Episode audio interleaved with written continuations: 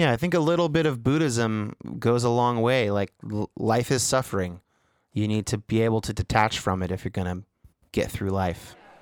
That's true for a transgender person. That's true for a refugee. That's true for a poor rural Trump voter. si- I mean, that's true for everybody who suffers. That's true for a single white male living in southern Orange County who makes a decent living but can't seem to find a girlfriend. Just drop that biblical inerrancy and they'll, they'll start isn't come it- running.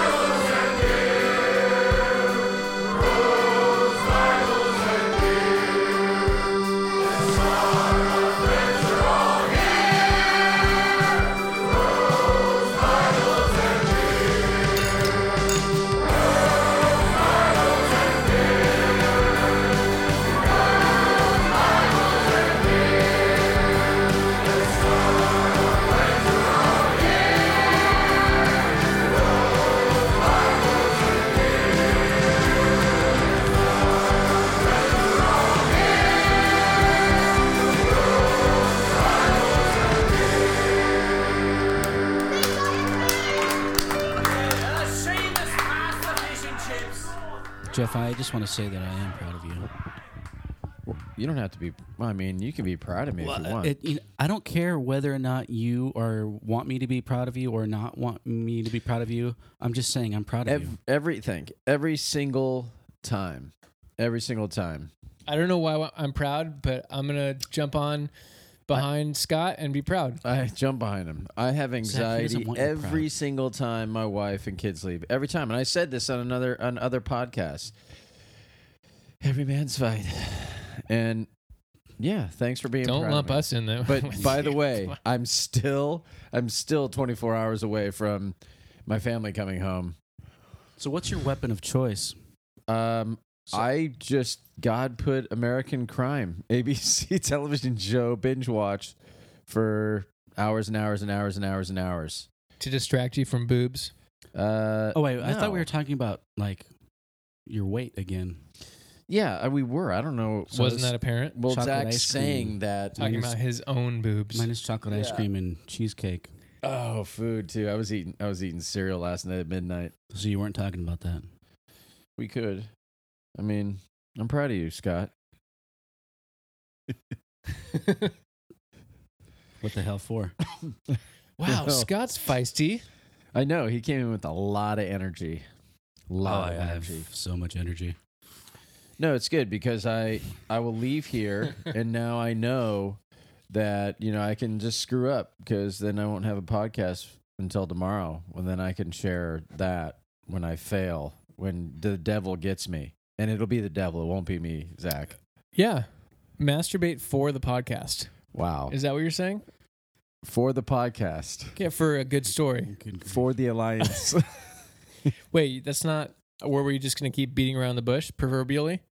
even if even if I clicked on something for one second, I'd be I'd be just shame. I'd be I just feel horrible. It wouldn't even be shaming. The shame and guilt would be gone in a second. I'd be so upset. It'd be uh, it remind me long time ago when I would be uh you know not wanting to eat fast food or or drink soda and then I would have one soda and I'd feel like I was at day one again. I'm back to zero. How you know And you might as well have soda for dinner. yeah. Yeah, and just have sodas for the next three weeks. Just binge soda. So, So- soda is what we're calling it. We're all talking about food. Still, right? Okay. Yeah. I'm not sure anymore. So, for the listener, in case it wasn't clear, your wife's out of town, your kids are out of town, you're alone, and the computer comes knocking. I have stayed away from that computer because if if I touch that computer, You touch yourself. which is why I will not touch the computer. So don't don't send Jeff any I, okay, emails. I did. Okay, I did touch the computer today. I, I opened up Pages, and I wrote a list of Starbucks coffee orders for tomorrow. But that's a different story. Mm. well, I mean, if you were to fall off the wagon, uh, whatever wagon we're That's talking not about, happening. But go ahead and let's. It's been a while. you could rebuild, No, I don't want to rebuild. You could reconstruct. Nah, I don't want to reconstruct. I want to. I just want to build a a large tower that uh, Wait. Oh, continue. Sorry, but talk slower and deeper. Large tower. I just want to build a large tower that hovers over. What is the tallest building in the world? Isn't it over It's in, in the middle? Dubai. Dubai. It's called the Burj. Mm. Yes. Your tower or the actual no, tower? my tower is going to be called the over the, Wait. Burj. Is the Burj the actual tower or your tower? No, that's the actual tower. Where are you going with this? I don't know. I'm uh, I'm You're asking like, for a friend. Would you slow down? slow down and really. Well, you're telling me you're not going to fall off the the wagon and masturbate for the show. Then you talk about building your tower. I don't know. My mind is not clean enough to handle these euphemisms. Okay. Hey, Scott, how are you doing with your tower? Man, not great. okay. I love when we were like, nah, I'm doing well. Hey, thanks for your genuine honesty. Eh, But you don't get that when you're like, oh, nothing's going on. No, all right, who's next? Yeah. You're like, dang, it's my turn. And not not good. All right. Well, we have a guest today. Moving on. Not well. Well, Well, what no, do you I mean mean, not you- well? Oh, yeah. Did boobs get you? Oh, they always get me. They don't get me, but go ahead. they don't understand you. What would those sound like? No, don't do it. Scott was about to. Almost got some boob improv. If boobs could talk with Scott Holbert. That Jeff character, man. I just don't get him. Motorbike. I yeah, I'm not.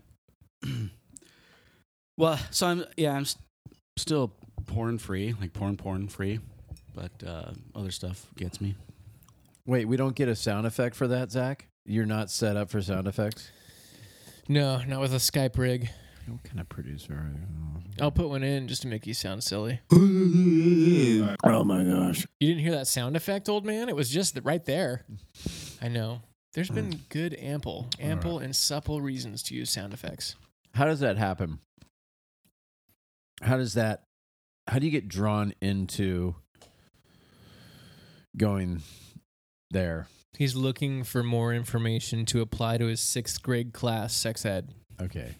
Not not true, but go ahead. Well, um, getting off of porn is uh, beneficial in many ways. Um, one of the ways is that your brain is not like just actively thinking about sex anymore. I think Right. that's that's a negative outcome of of porn. But um, so that so that's that's a good aspect. So when when does it when does like the temptation come on? Usually it's just like out of the blue. All of a sudden, I'm not even thinking about anything, um, and then it just it just pops into my mind, and it's like before I can even think about it, um, it's it's there, um, and then I'm acting upon it. Um, so maybe you know maybe that's maybe that's the problem is not actively doing something and leaving that door open those idle hands Mm, Idle hands. yep. yeah Great. Now I'm thinking about your hands. That's tough. usually usually when the temptation comes i don't think about my hands Right. But now I am. that's weird Delete. I love hands. more than feet Mm. Feet are good too. Are they No, forget it. I used to pretend to have a foot fetish in high school, What? getting in with all the, the cool choir kids. Yeah, I think I thought I had a foot fetish back in the day, but looking back, it's like, no, I just wanted to belong. Somehow, liking weird things, being attracted to to interesting things, was on the docket of conversation in the choir room, and f- feet came out of my mouth. How about that? And I stuck with it. did feet ever go in your mouth I do like well maintained feet. That's fine. But fetish, no. But I think I claimed fetish for a long time. I repent of my fake foot fetish. That reminds me of the movie Boomerang. It's back in the 80s. Eddie Murphy. Oh. What, did he go down to No, it's about Australia or it's about feet. No, it's about feet. It's about the toes and how they're manicured. You got to have a woman with well manicured toes. Right.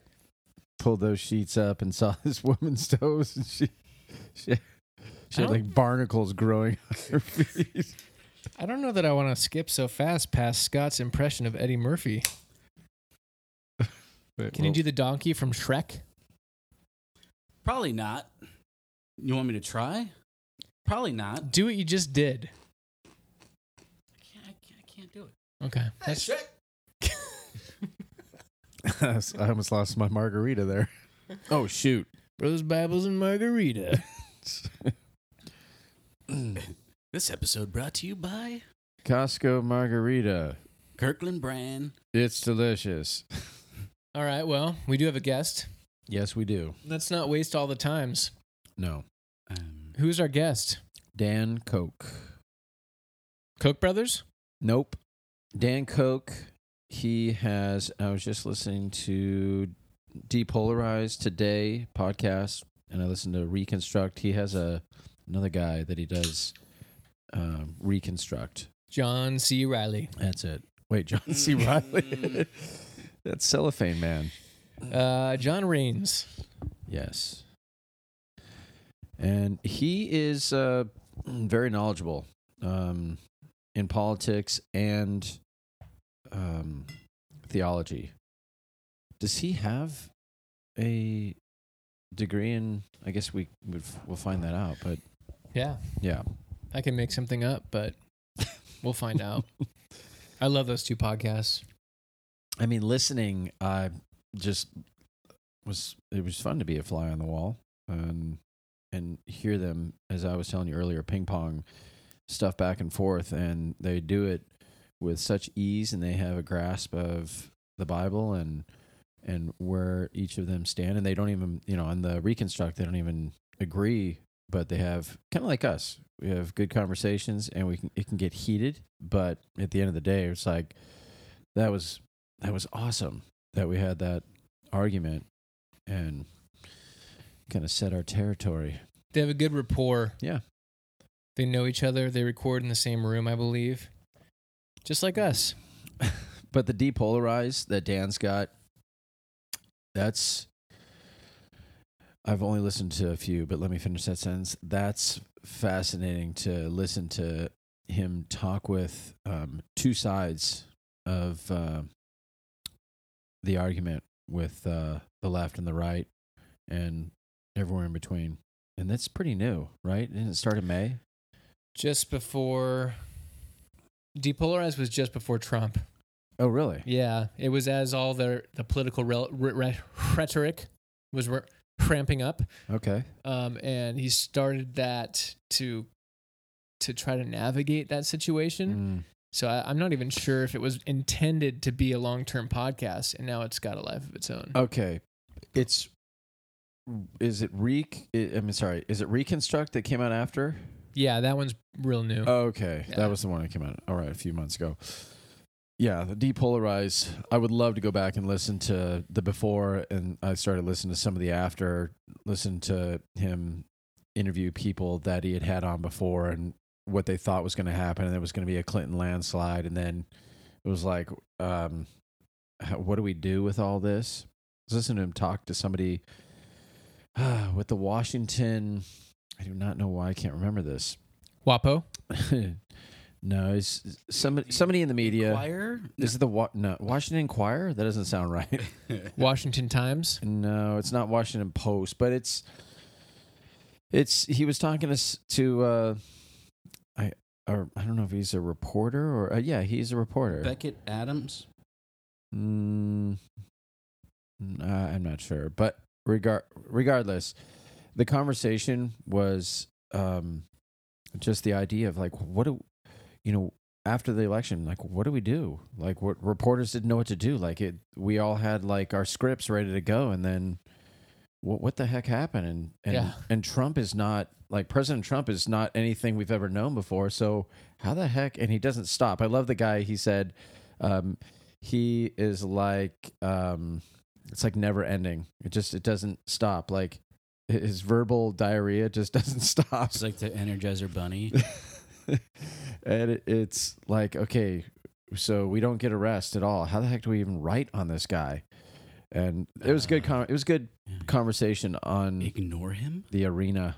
I don't think if you're a reporter on the on in DC, you ignore what's going on in the presidency in the most powerful country in the entire planet. Well, I mean, yeah, but he, what's going to come out of a Trump tweet? Like, is there going to be national policy that's Oh, he's calling us. Look at him. hold that thought? We can ask uh, Dan. Yeah. Zach, are you Oh. going to answer the uh, call from Dan? Yeah. Anytime. No, let him go to voicemail and see what happens. What's up, bros? Hello, Dan. Hello. How you doing? I'm doing well, man. I don't know. I uh, I'm waiting. You tell me when we're rolling, and then I'll start making all the jokes I plan on making. Oh, you just we're go rolling ahead. always. You're always rolling. So I do have my I have my beer here. I was thinking what kind of beer I should be drinking. First of all, I didn't know if you guys actually drank beer while you recorded. Do you? we just say that we do and act like we're drunk. If you're paying I don't attention, see any. You'll notice Oh. a, a big difference from the beginning of the podcast to the end. Oh. Um, oh wow. Okay. You guys are We, Okay, Dan, so I- Dan, we just had our AA meeting. We're hold on. So I was worried, like that I wouldn't get it right because so beer and Bibles usually means craft beer, but with the word bros, Uh huh. there was a wrench thrown into it Yes. because it's possible that bros would not care how good their beer is and they would be just like pounding high lifes, doing a wizard staff of Bud Light cans tuck, duct taped together. yeah. But it appears you guys went full on craft. I found middle ground Deschutes inversion IPA. That's oh, beautiful. Nice. yeah. It's in between. It's, it's good enough for the nerds. Yeah. I'm not going to offend you by drinking Olympia like I was having with dinner. Uh, but I'm also not going to score any beer points. No, Deschutes is one of my favorites. You are officially welcome Nice. to the podcast. Yeah. Thanks, guys. Yeah, and you're it depends on what you think of when you hear the word bros, which I think is a bit misleading. It comes up every once in a while. But what comes to your Yeah. mind? Well, I'm from Northern California, so uh, when I hear bros, I think of tall trucks. I think of body, sort of like bodybuilding. No. I, basically, all of my like judgment for being an overweight nerd comes in, Okay. and I and I assign all the negative things about like good-looking Northern Californian dudes that I was not, like s- surfers and whatever. Well, at least two of us don't work out, so Don't make us show you our, our chests. It's not as pretty as you're imagining. I'm I don't have a comment on that. Dang it. I was hoping for a soundbite. Yeah, so Deschutes is great. We like uh, we like our mirror pond and uh, you have inversion there. That's good stuff. Yeah.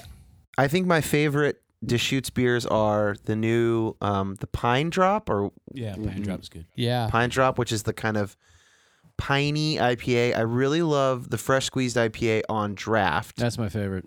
Pretty good in the bottle. And then on draft, the Red Chair Northwest Pale is like so good. It's pretty good in the bottle, but like if I ever see that on draft, I get it. It's amazing. I don't think I've seen that.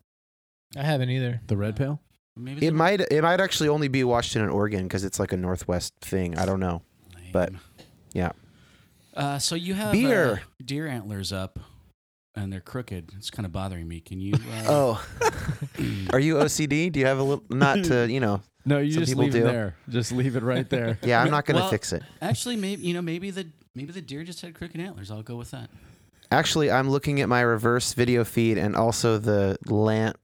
The lampshade is crooked, I didn't even know. I didn't know what that Which- was. and so is the lamp. It's a cheap IKEA lamp, and it's just like leaning against a chair. I don't. eh, honestly, I live in I live in sheer chaos most of the time, and I'm fine with it. You know The rest that- of our house is my wife's domain.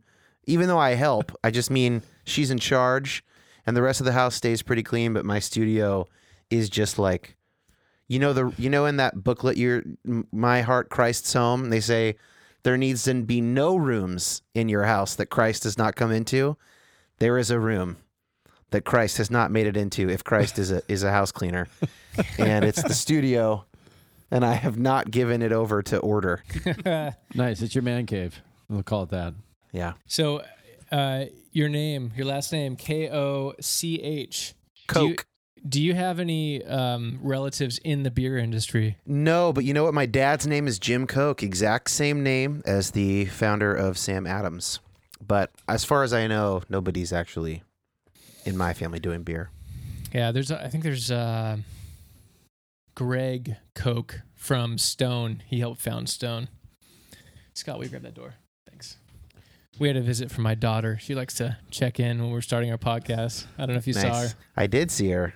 She's Little just towhead. crazy. Yep. What I, I heard you mention once before about picking the right microphone for your voice and not necessarily the most expensive one. I don't remember exactly what you said, but what microphone are you using? So this is an Audio Technica 4033, 4033A. It's basically like a it's just like a vintage style condenser, but they're like 400 bucks. They're not that expensive. And you're supposed to have it in a you know, like one of those cradles where it's Mhm. protected from the wind. I just hold it and like move it around and wrap the cord around my fingers. I don't I don't know. I have this really nice Charter Oak here that I'm pointing to. That it's like a tube mic. It's like thirteen hundred dollars. I inherited it from Sherwood, my my band, Yeah. when we when we stopped touring and, and making demos and stuff. And I could do that, but I have to like, you know, go right up on it and like keep my back straight. And I'm just I don't have good posture, and so I actually sound better on that. But if you listen to Reconstruct, John's voice sounds like amazing, like NPR quality. Yeah. That's because he's using a thirteen hundred dollar mic and I'm using a four hundred dollar mic. But this mic does not make me sound as nasal and feminine as other mics do. As Jeff's For mic, instance, uh, fifty seven, a Shure fifty seven, uh, I just sound like like I'm just hitting puberty. It's awful. yeah. yeah, we have the um, Audio Technica It's like the universal podcast starter mic, ATR. Those are good. Twenty one hundred. the USB. I USB, think there was seventy XLR. bucks. Seventy bucks. something like that. Yeah. Yeah. You know, Sounds really good for seventy bucks. You guys, I used to. So this is years ago. I used to watch this tech tech show, and they would talk about the new gadgets, and they would just trash. You know, hey, this isn't good. I give it like one one out of five stars, Like Leo Laporte or what? whatever. And I feel like I feel like we've got this. Uh, we've got amazing Dan Koch on here, and and now we're we're having uh, uh, uh, this terrible tech uh, review, and I'm I'm so you he was in a he was in a band. You were in a band. Uh, Scott I don't know about you. You're in your own band. I'm like what is going on here? I just I'm listened to you. I just listened to Dan's uh, you know depolarize and and uh, the reconstruct over the last week. And I. And I'm thinking, oh man, I cannot wait. This cerebral conversation, this is going to be amazing. And here we are talking about uh, that's a yeah. I'm not exactly sure what kind of mic Condenser. Condenser versus dynamic. Beers, beer, and microphones at this point. That's right. The point is, I just don't. I don't really care that much. I think it sounds fine. You guys sound good. It doesn't really matter. awesome. Yeah, thanks. We can get into the cerebral stuff. I haven't had too much beer. Yeah, I'm sure we will. Um, you mentioned Sherwood. Is would. Didn't you guys do an album, or was that not with you? Yeah, no, we did. Uh, so we broke up in 2012, but we our last touring was in 2010, and then last year, in June, we put out a record. Like a we reformed and did a record called "Some Things Never Leave You," and we did some West Coast dates last summer, and we are doing some. I don't even know if we've announced this yet, but we're doing the Midwest in October. And then hopefully 2018 we'll hit the East Coast these reunion shows are incredibly fun. Nice. That's a good. Uh, I don't know about how much money you make from that, but it's it sounds like you're mixing and matching to carve out a little niche career. Uh, yeah, I mean, it's not for me. It's not a career. I would say we it pays pretty well for how much time we put into it. Um, but if you re- if you think about the ten years of time we had to put in first, Right. it still doesn't really. It's it's fine. It, it's definitely nowhere near like my like day job. Um, but it's really fun, and we can just kind of work for ten days and and make some money and talk to these people who have been, for whatever reason, impacted by our music, which is always weird and and really fun. it's like a little second life breathe into your band. Yeah, yeah, and and making the record was fun. Like I hadn't made a record from start to finish in a studio in a long time. Uh, I hadn't done one since our the third Sherwood record in 0, 08 we recorded it, or early 09. and so that was that was really fun to just have somebody else in charge because you know I I do music now for my day job. I do commercial composition, and so I am my own songwriter, producer, engineer, mixer, and masterer, uh, which is convenient for that kind of work. But it was really fun to have somebody else just be in charge and, and just be like, yeah, man, that sounds good. Yeah, you do that. You're better at this than me. I think our, our producer said when we were doing drums at this place called, um, shoot, what's it called? Litho, Studio Litho, which is owned by Stone Gossard from Pearl Jam. He said, Dan, right now, Joe is playing drums. He said, right now, we are using $250,000 worth of equipment. I was like, hell yeah. And and they're the best drums, uh, like, I don't know, they're the best drums that I've heard in a long time, including for sure any Sherwood record.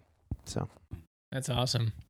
So recording commercials, I, I know eventually we're getting to your podcasts, but I'm fascinated by the recording for the commercials and uh, like you, uh, obviously you're doing the music for your podcasts.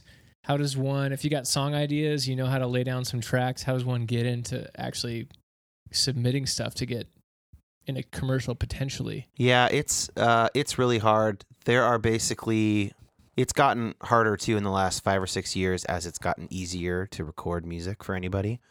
But basically, you know, you can try out, you can offer to try out with music houses. They will sometimes accept new composers. You know, you can say, "Hey, I'll work for free the first couple times." I mean, it's weird, man. It's it's also it's just like a a weird combination of skills that people often don't think about. It's like it's not just the ability to write music or record it and mix it. It's like the ability to decode non-musical language into musical terms. Um, a little bit of self-promotion, kind of keeping people aware that you exist. And then there's writing to picture, which is different than just writing your own music. It's it's it's honestly it's really hard to get into if if you are just starting out. You know, there's a lot of sites like Audio Socket where you can submit your tracks and you can listen to other tracks and kind of see how well yours stack up against theirs. But it's really hard to to break into. I got very lucky and happened to know a few people who were working for a couple companies and just started and found that I was maybe better at that than actually writing real songs with a band and uh, have been able to do it for a living for a handful of years now. Zach, are you? Uh, I mean, is this foreshadowing of something, or I don't know. We'll see. maybe maybe Jeff and I will make a video and uh, have you write something to. Uh, That'd be go good practice. You know, Yeah, no- yeah. Dan, nothing nothing seems to change. You know, it's the people you know. So you put work in, you get into an industry, and eventually, you know, you find those connections. Just going back into you know, history of uh, friends and contacts, and so Yeah. you say that you're, you know, I was fortunate or I was lucky. I mean, ultimately, it came down to maybe those years leading up to like, oh, the payoff of, you know, being in uh, doing music and being in a band, and and so, you know, now you do what you do, but ultimately, it's what you do, and you had the people and the connections. Um, and I, I think you know, there's like this that.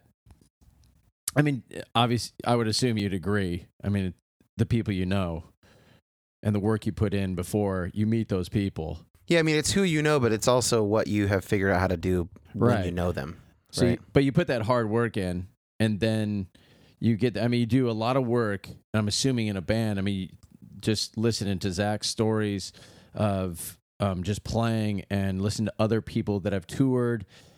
They they make connections. They they put in the time, and and if they're good and they're they persevere, then ultimately they make connection points along the way, and people realize, man, this person really cares about what they do, and you know five ten years down the line you know you end up connecting back with those people and and those people steer you in the right direction or they, they just give you an opportunity because they know you know they know your past. And um i would say that uh, to say you're fortunate it, i think is is humble um but you obviously know what you're doing and um you're succeeding at it Well, I appreciate that. yeah, I did have some people that I knew who gave me a shot. I don't know if it's because I had been hardworking. They might have just.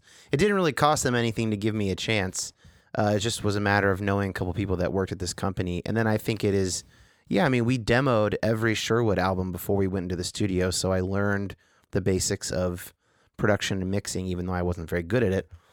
And then when it came to this, it was like, oh, cool. I was kind of licking my lips because it was a totally different artistic process and a different product at the end, and it was really exciting. You know, these days I'm more excited about um, the podcast work because it's newer and uh, it's more like it's a hobby, so it's more like my passion.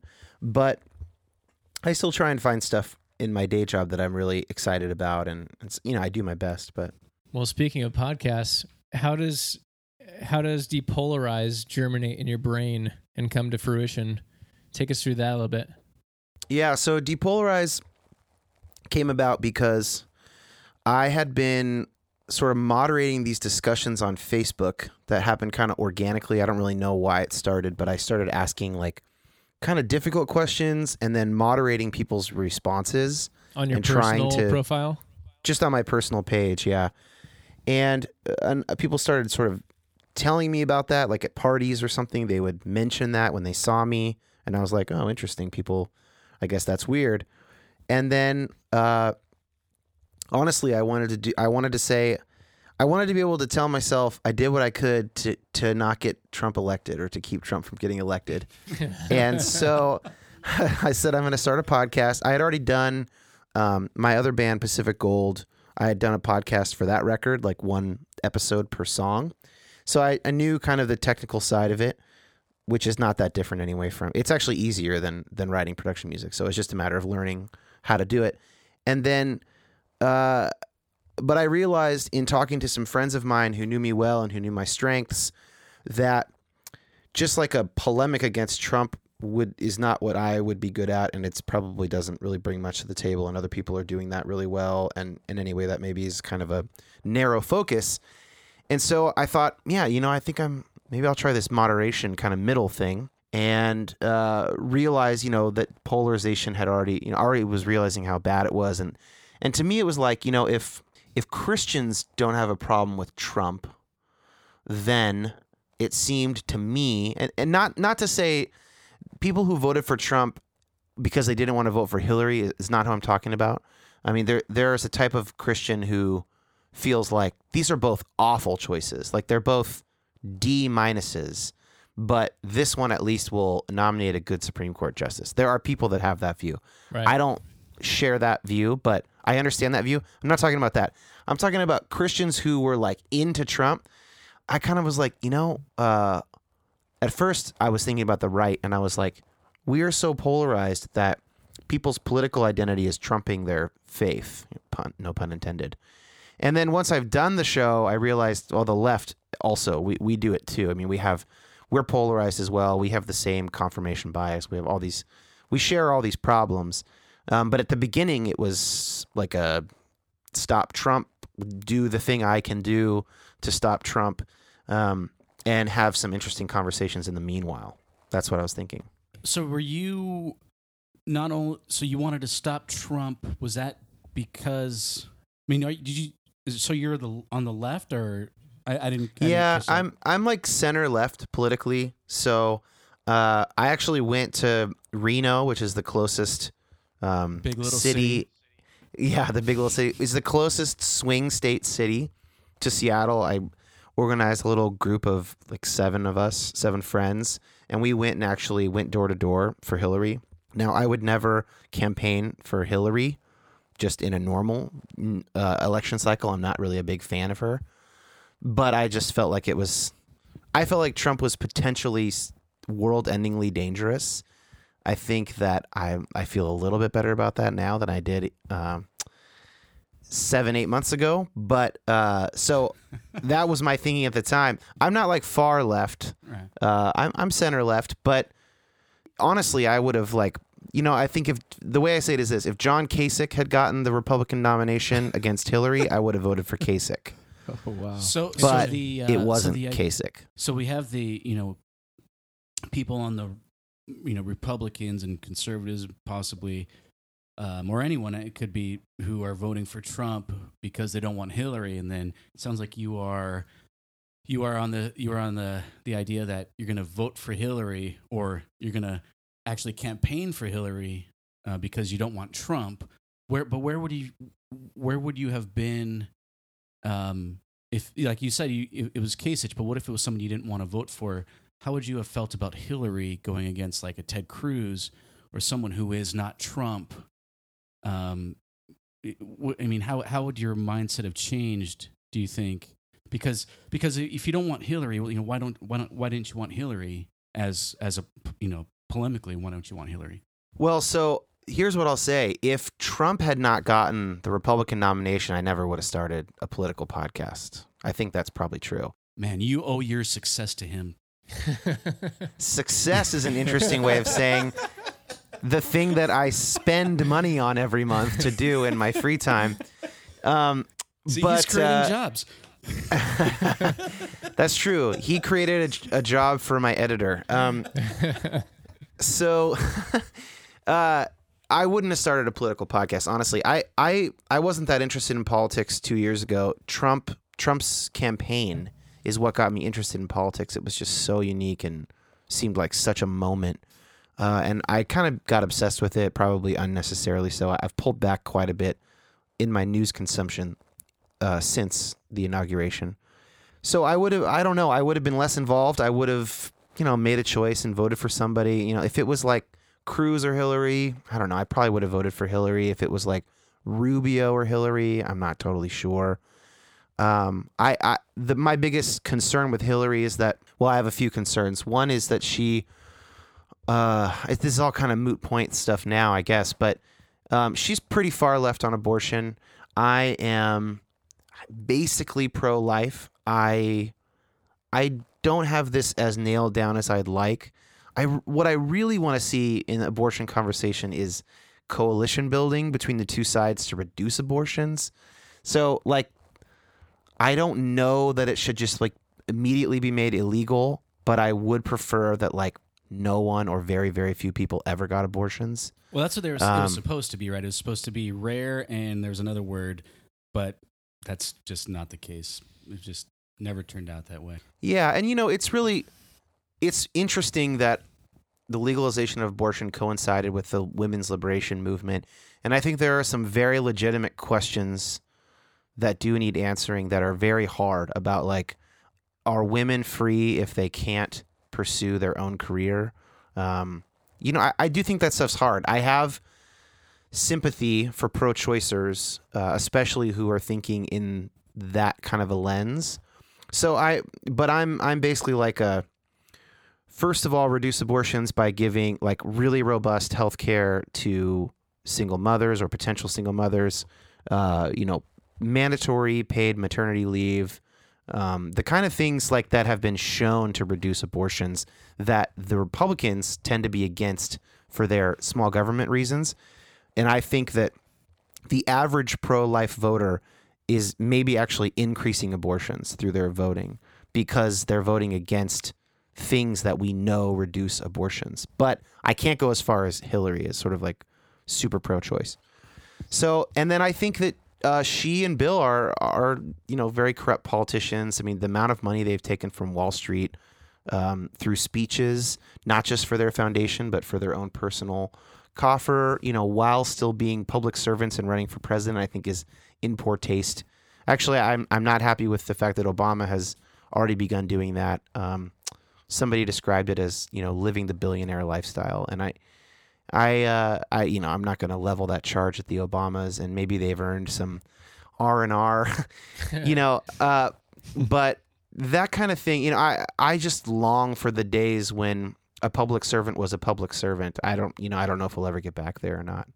Yeah. Kasich, Kasich, Kasich comes about as close as any of those frontrunners did, I think, to that kind of a guy.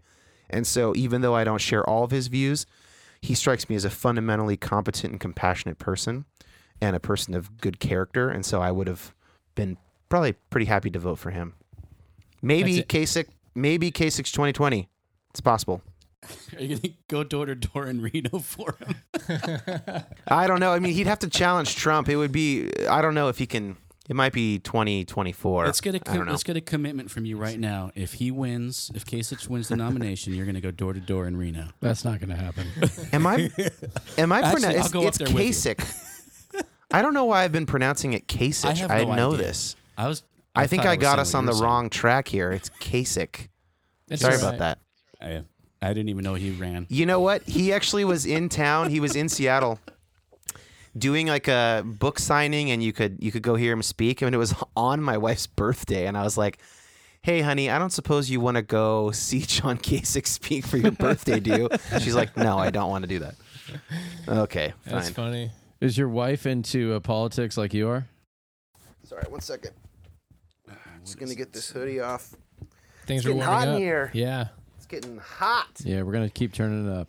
No, she's she's not as into politics as I am. I think she um she values she has told me and even written me like little encouraging notes like when I have done something that actually cost me something, like go to a march or whatever. I think she understands that I enjoy depolarize and that's my reward is just enjoying it. So I don't get a whole lot of accolades for doing the podcast, but she will sort of encourage me when I actually sacrifice my time for something that I don't like as much. That's nice. Sounds like a good wife. She's a very good wife. You have any kids too? No kids yet. Okay. Yeah. Hopping on that train soon, I hope. You froze up right when. You froze up on. You're Oh, I said popping. I said hop hopping on that train soon, I hope. Okay. Yeah. Nice. Physically? Okay. What? Everybody calls it different things, Jeff. Yeah, I know. So going- Fantastic. Going back to Trump a little bit, I have this theory that's not entirely fleshed out, but maybe you can yeah, comment let's on hear it. it. Uh, I feel like he's a reflection of a lot of the things in the political system that everybody hates at a core level. He just throws it. He throws everything out there and doesn't care like what what happens. Well, that's the way it, it appears, at least. And I mean, he's doing in, in a lot of respects. He's continuing and building on the executive arguable arguably overreach of Obama, and it started mainly with Bush, Bush forty three. Um, some of the executive expansions, and a lot of the scrutiny of press that was critical, and the drone strikes that just keep increasing. All these things are. It doesn't matter which party's in power. Trump just seems to be flaunting it, and it's almost like we want our leaders to be classy. It's okay if there's some dirty stuff here and there, as long as they're classy and we feel better about it. And I feel like Trump just reflects in us what we don't like. Um, Speak for yourself. he just doesn't know what. Well, we do have a Trump voter here. I don't judge you for voting for him, by the way. like for me, I'm not doing a great job at explaining this. For me personally, there if somebody I struggle with passive aggression and I know I do, and if somebody is being passive aggressive towards me, I hate it. And and it just it makes my blood boil and it takes me a second to realize I'm just looking at a reflection of myself. And I, I know there's individual things that people could say, no, I would never do what Trump's doing. I actually hate what he's doing. But behind the partisan decisions, I feel like there's a layer of he's reflecting what we don't like about us as a political entity. And uh, so it's freaking people out. You're talking about people on the left not liking him because he's sort of like a, a dirty mirror of like their worst side. Um, I guess, yeah, I think so. I mean, I'd, I'd want to flesh this out more and, and nuance it better, but very generally, usually we hate when, when somebody does something that really ticks us off. Usually it's a reflection of something we're struggling with. Oh, I see. Yeah. Uh, that's interesting. I, I think I would. I don't know about sort. of, I don't know about that aspect of it. Uh, in terms of you know the person you're most angry with is the person who's most like you and in your own worst ways, which I think is obviously true on a person to person level. I mean, I do think that Trump is um, Trump's campaign and himself as a public figure, regardless of who he is as a private individual, is very much a reflection of where American popular culture is at these days. Um, and I think that that does not say I, think on the right and the left. Um, I, I don't think that that says anything nice about us. I mean, I think that Neil Postman in the 80s kind of predicted this in 85 with his book, Amusing Ourselves to Death. You know, he didn't predict that Trump would be president, but that book is all about how regression away from the printed word and toward the television image as the main source of information and dialogue in a culture wi- will necessarily dumb down the people of that culture to the point where they're not necessarily susceptible to like a George Orwell 1984 style authoritarian takeover, which is maybe some of which is a, what a lot of the worries on the left have been about with Trump, but actually when you just um, you amuse yourselves to death by basically tyranny of your own self, tyranny of your own culture where we're just going to make sure that we are entertained and amused and then once we we do it to ourselves it's not like a military coup where someone comes comes in and steals all of our rights as in like the handmaid's tale which is uh, the margaret atwood book which is a popular hulu series right now no like we will just invite tyranny by just becoming shitty people with no ideas and no education Yeah, we're not And then- informed, right? We're not being Yeah. informed in the proper way. Yeah, or or ex- being exposed to other things. We're just kind of being spoon fed or force fed. Well, and we we invite that upon ourselves when we don't take any initiative and when we sort of passively engage with our civil society. And by the way, that's not. I, I think that in terms of political maneuvering and rhetoric, currently the right has has done more of that than the left, maybe the last fifteen years. But that's but it's irrespective of party. I mean, we're talking just about education and media and the way that we engage with the world and, and if we challenge ourselves to be informed or not. Um, you know, and it's not even like just political informed, informedness. You know, I, I think that um, the goal is to become a kind of a person. And, and as a Christian, the kind of a person is Christ like, right?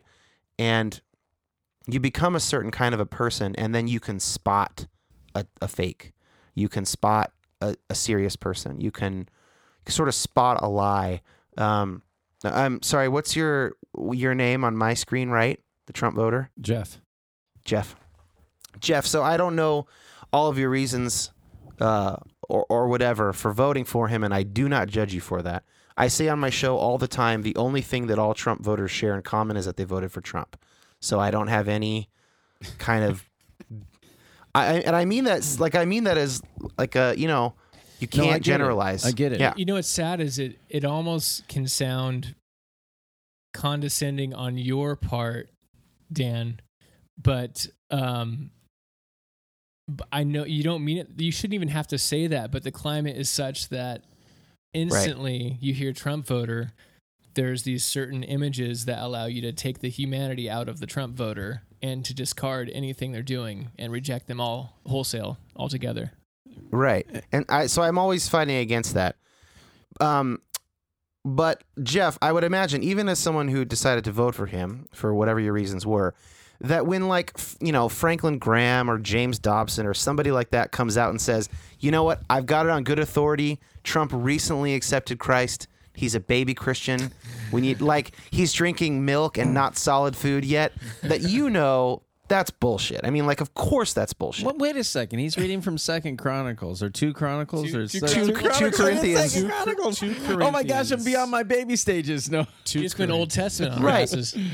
and so you know that's an easy example but there there might be reasons you know i have a mentor of mine who voted for trump and his reasons are fairly sophisticated honestly but when someone comes out with something like that some people are are uh, convinced by a language like that my hope is that as i become more like christ i am i am innocent as dove but shrewd as a viper and i am not gullible uh, for someone who's obviously just pulling the wool over my eyes, you know? Yeah. So I I'm not I I didn't vote. Um, surprise, surprise. But uh, so I, I never supported Trump. But I, as as I remember the story going, that he Trump was claiming to be a Christian, but then people challenged him on it, and and so they they were they there are a bunch of pastors that were meeting with him, and the result of those meetings with him, he ended up accepting Christ during one of those meetings. Um, so I Well, think sure he I did, think yeah. that's well, well, right, right, but but It's so well, it he's comes- not an it would come idiot. He down knows he needs the You evangelicals. got to Right. kiss that ring. Right, right. But if Yeah. but if he was claiming to be a Christian beforehand, and and and but but right away the conversation would come down to okay, is he lying or not? And I have no reason to trust him. However, that that's the story that you know. I think that's where Franklin Franklin Graham was able he where Graham Right. was able to honestly say that's what Trump did. Whether or not Trump is sincere, who knows, right? Sure. Yeah, I mean, I get that, but you know, there is a lot of conversation in the Bible about trees bearing fruit. Well, I'm sure. I'm And, sure Hillary's um, a Christian too. You know, actually, I, I just was reading this Andrew Sullivan um, column in the New York Magazine. He's one of my favorite conservative writers, and he is a he's a gay Catholic writer and politically conservative. And uh, he I love He that said- mix. Yeah, it's it's quite a mix. Uh, he said Trump's not even anti-Christian. Trump is like pre-Christian.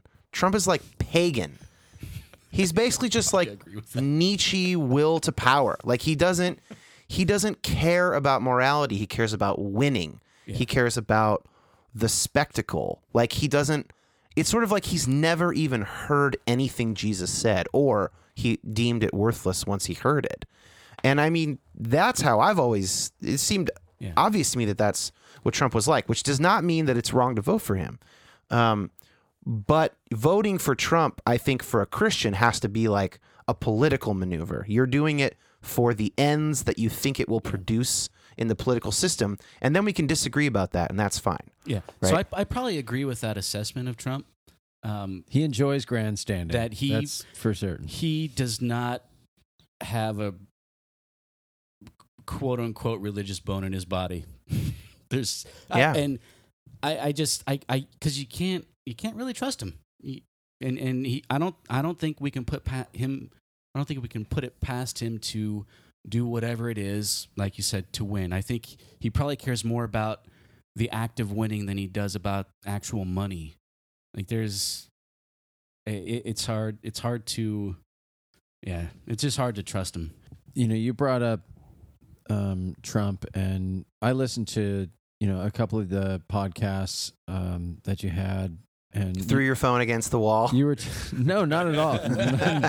uh, you know, Dan, I'm not. I'm I'm pretty calm. Um, I'm No, I'm passionate. I'm passionate. I'm passionate, Yeah, but I'm calm calm. down. The uh, but uh, I just listening. You were talking with. Uh, he's in the media. He's a reporter. I, I can't remember. It was like Washington. Josh Hafner for US USA Today or Washington- Becket Adams from Washington Examiner. Okay, that was it. Yeah. And I appreciated the conversation and just hearing the back and forth. Um, but the idea of like we've never had anybody like Trump. Like, what do we do? Everybody was all ready to go and had their scripts ready for you know Hillary Clinton, and then it didn't happen. And but it, it really exposed the it, it exposed the um the reporters, the media, um, that they have not been doing their work. I mean, they they're like uh, you know uh, a little high school with uh, you know the prom queen and king, or that's who's going to be the prom king and queen. Then it doesn't happen, and they throw a fit, and they don't know what to do. And I'm like, wait a second, that's that that's not the reporting that I was used to from decades ago. Um, and and so now Trump is there, and and people you guys were talking about, they didn't know they didn't know how to report, and they still are having serious difficulties of reporting from an unbiased position.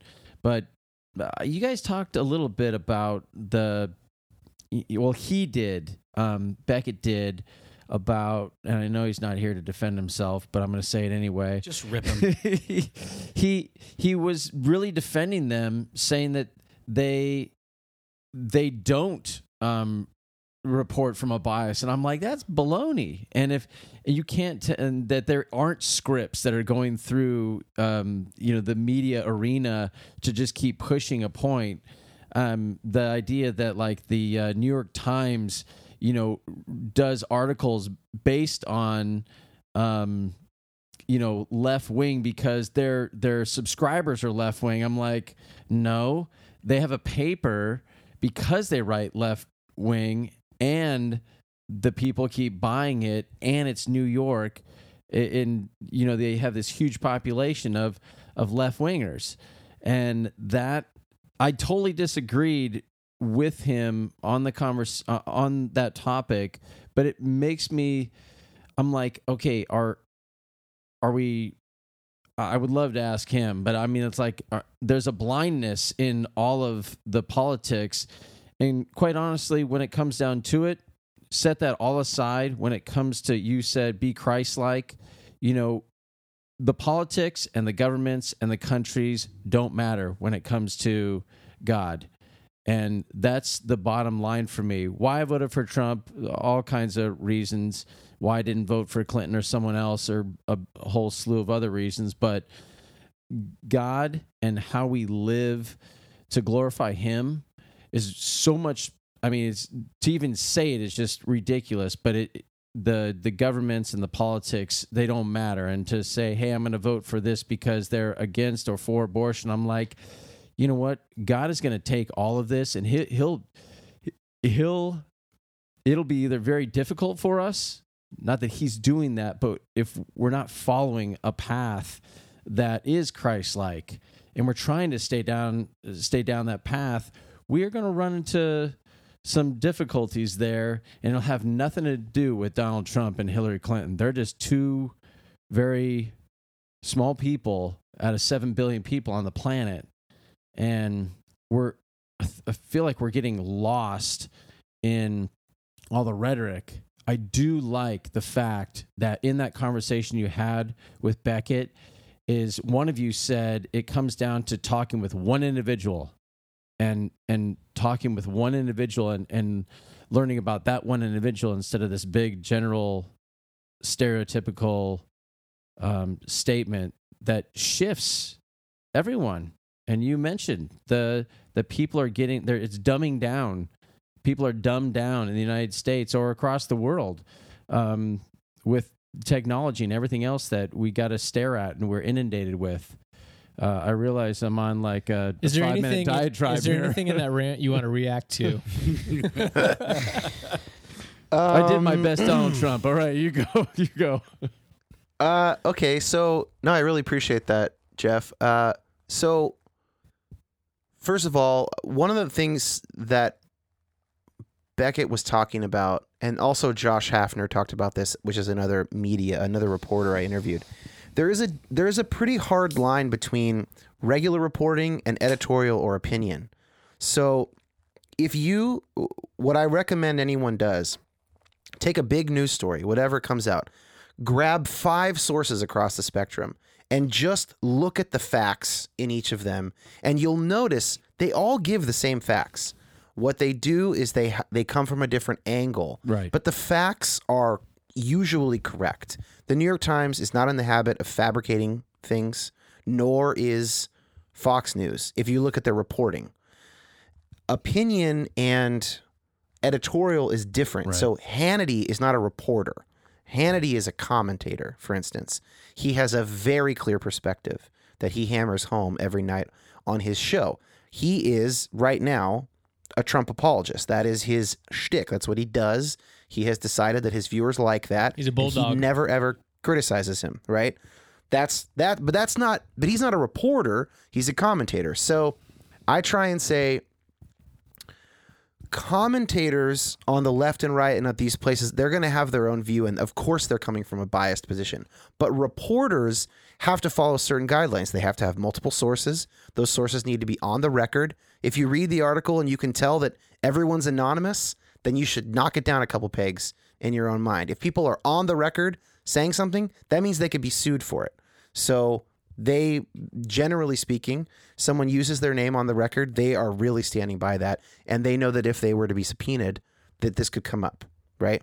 So i mean there's there are some things we can do and it it does take a little bit of work on our behalf to to be educated on, on how news reporting works and um you know, I, I don't know how the New York Times ended up being center left or how the Wall Street Journal ended up being center right.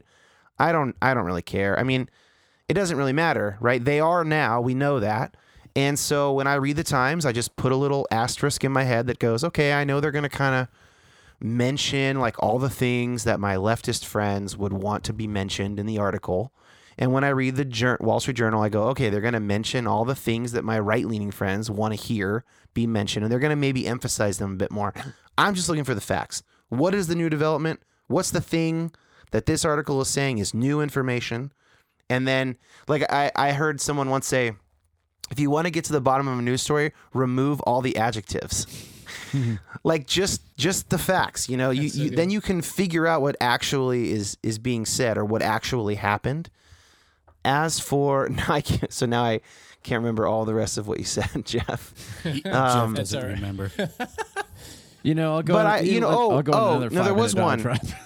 No, there was one. So I want to ask you, like, do you think that um, do you think that God judges the nations like as a actor? Like God is an actor looking at all the nations of the world and they're split up by the national lines and they have their own governments and armies.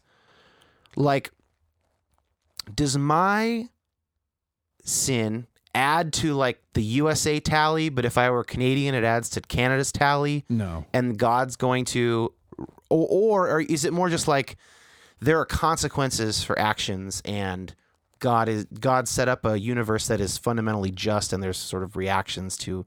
For every action, there's a reaction, and so you know what I'm saying. Because there was I some of that language, and people mean different things by that. I do, and I certainly don't think that uh, God's judging countries. I mean, we are we're His children, and we we are we're set apart um, as individuals, um, and we're living a life that Scott, you want to say something? We're we're living uh, and we're we're living our lives and and and having conversations with God and and praying um, and trying to do the the will that God's laid out for us, um, and that has nothing to do with our our country or um, you know how we affiliate politically. I mean, it just it, it doesn't or the even the friends that we keep, although it may it may be very Christ-like to keep friends that you know normally people would say you're friends with that person. Um, there's something to be said for you know people that will just love um, people no matter no matter who they are or how they affiliate. Um, Scott, did you have something to say? Oh, Zach. Well, Go ahead, Scott. I was just gonna say, yeah, um, yeah. I, I think God does judge by nations, um, but that does not mean that He doesn't judge individually as well. Obviously, He obviously he does. But Scripture, we have multiple examples in Scripture of God judging particular nations because of their sin, and I think that continues today. But it, it's not it's not something where we can say specifically this happened to a nation and that is God's judgment. I, I would I would separate the two. So Scott is the resident. uh, Don't you dare. Can I call you? You're generally conservative theologically. Whatever that means. The resident inerrantist in the group. For- and sh- generally- de- depends on how you define inerrancy, but sure. Yeah. I'll yeah, sure. yeah, but this this is actually a good segue. How how are you doing? I was gonna time? say maybe we get into theology Yeah. now. Um, I'm good till uh, nine o'clock. Okay. Wait, wait. So before some time. before we go to if we're gonna jump to are we gonna jump to theology? Real- No, I was gonna respond to Jeff Oh, yeah, and and sure. you But also. Before yeah, before we go to theology, uh, I want to ask another question, but go ahead.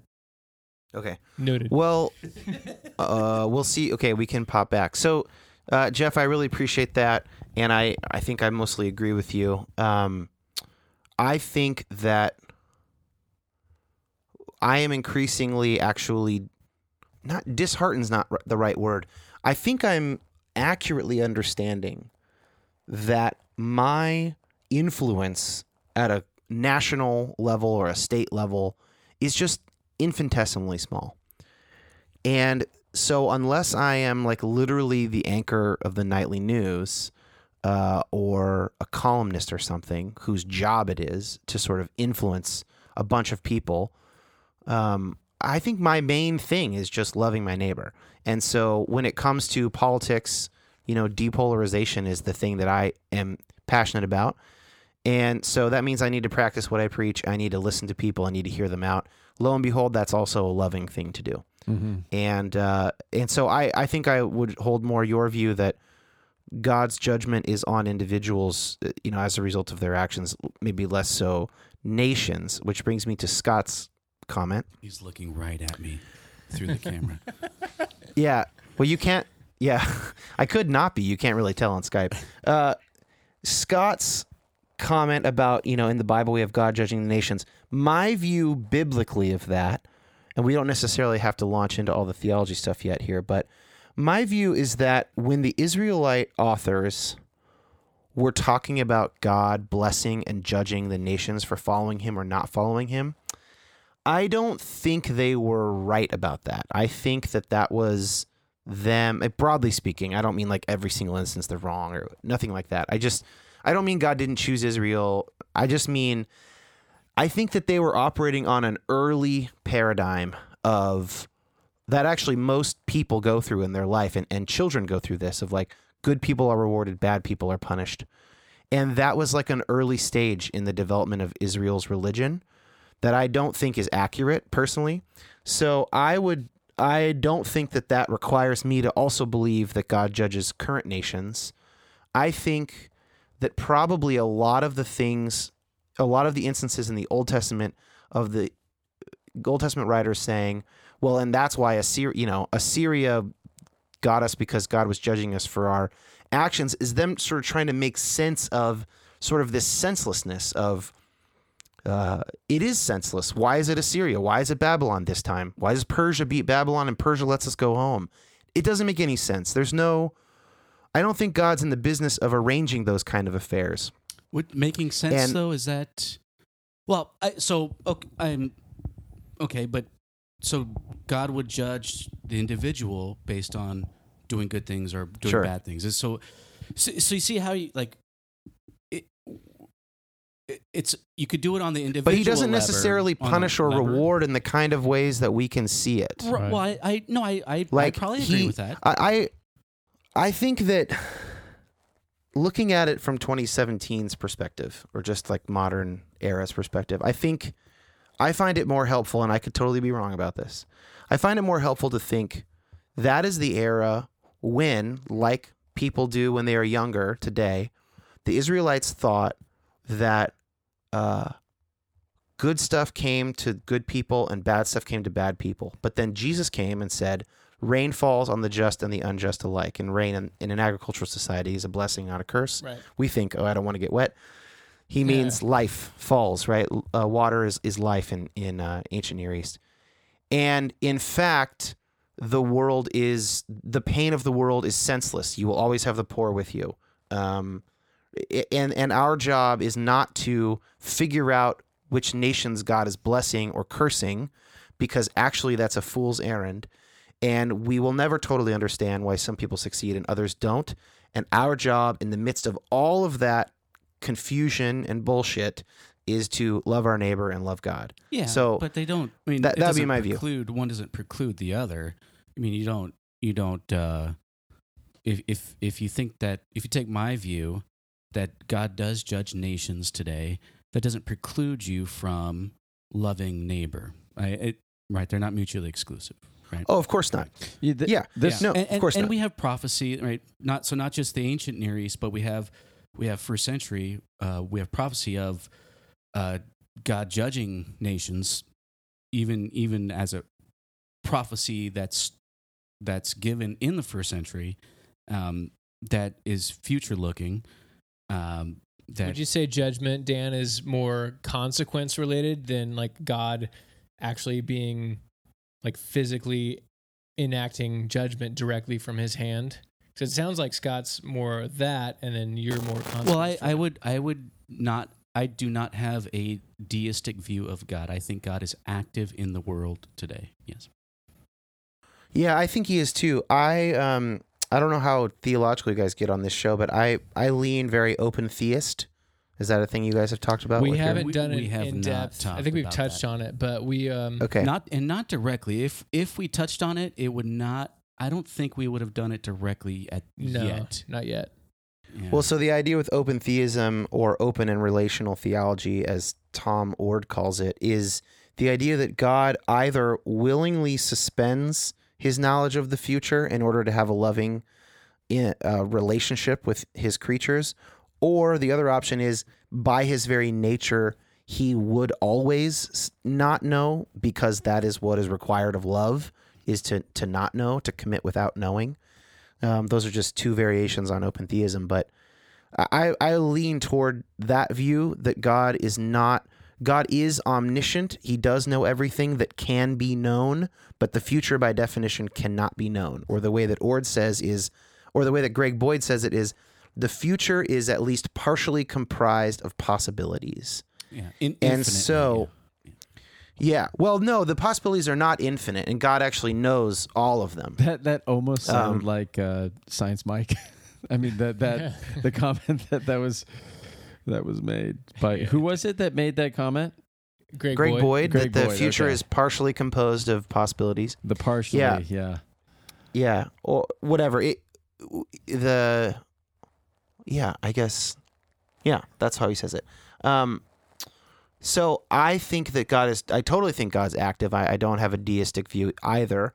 Um I don't think like for instance, I- if you're are you talking about Revelation and first century prophecy Uh, that'd be one of or them. something but, else? Matthew Yeah. 25. Yeah. Yeah, so there might be like I- I think that there's probably a plan that God has to act in an eschatological way, in an, an end of time kind of a way. Um, the Bible certainly says that He does have such a such a will, uh, but theologians disagree on you know can He unilaterally bring that about, or does He require His creatures to participate to bring that about? I sure hope He can bring it about unilaterally because I don't have a whole lot of confidence in His creatures but I don't know.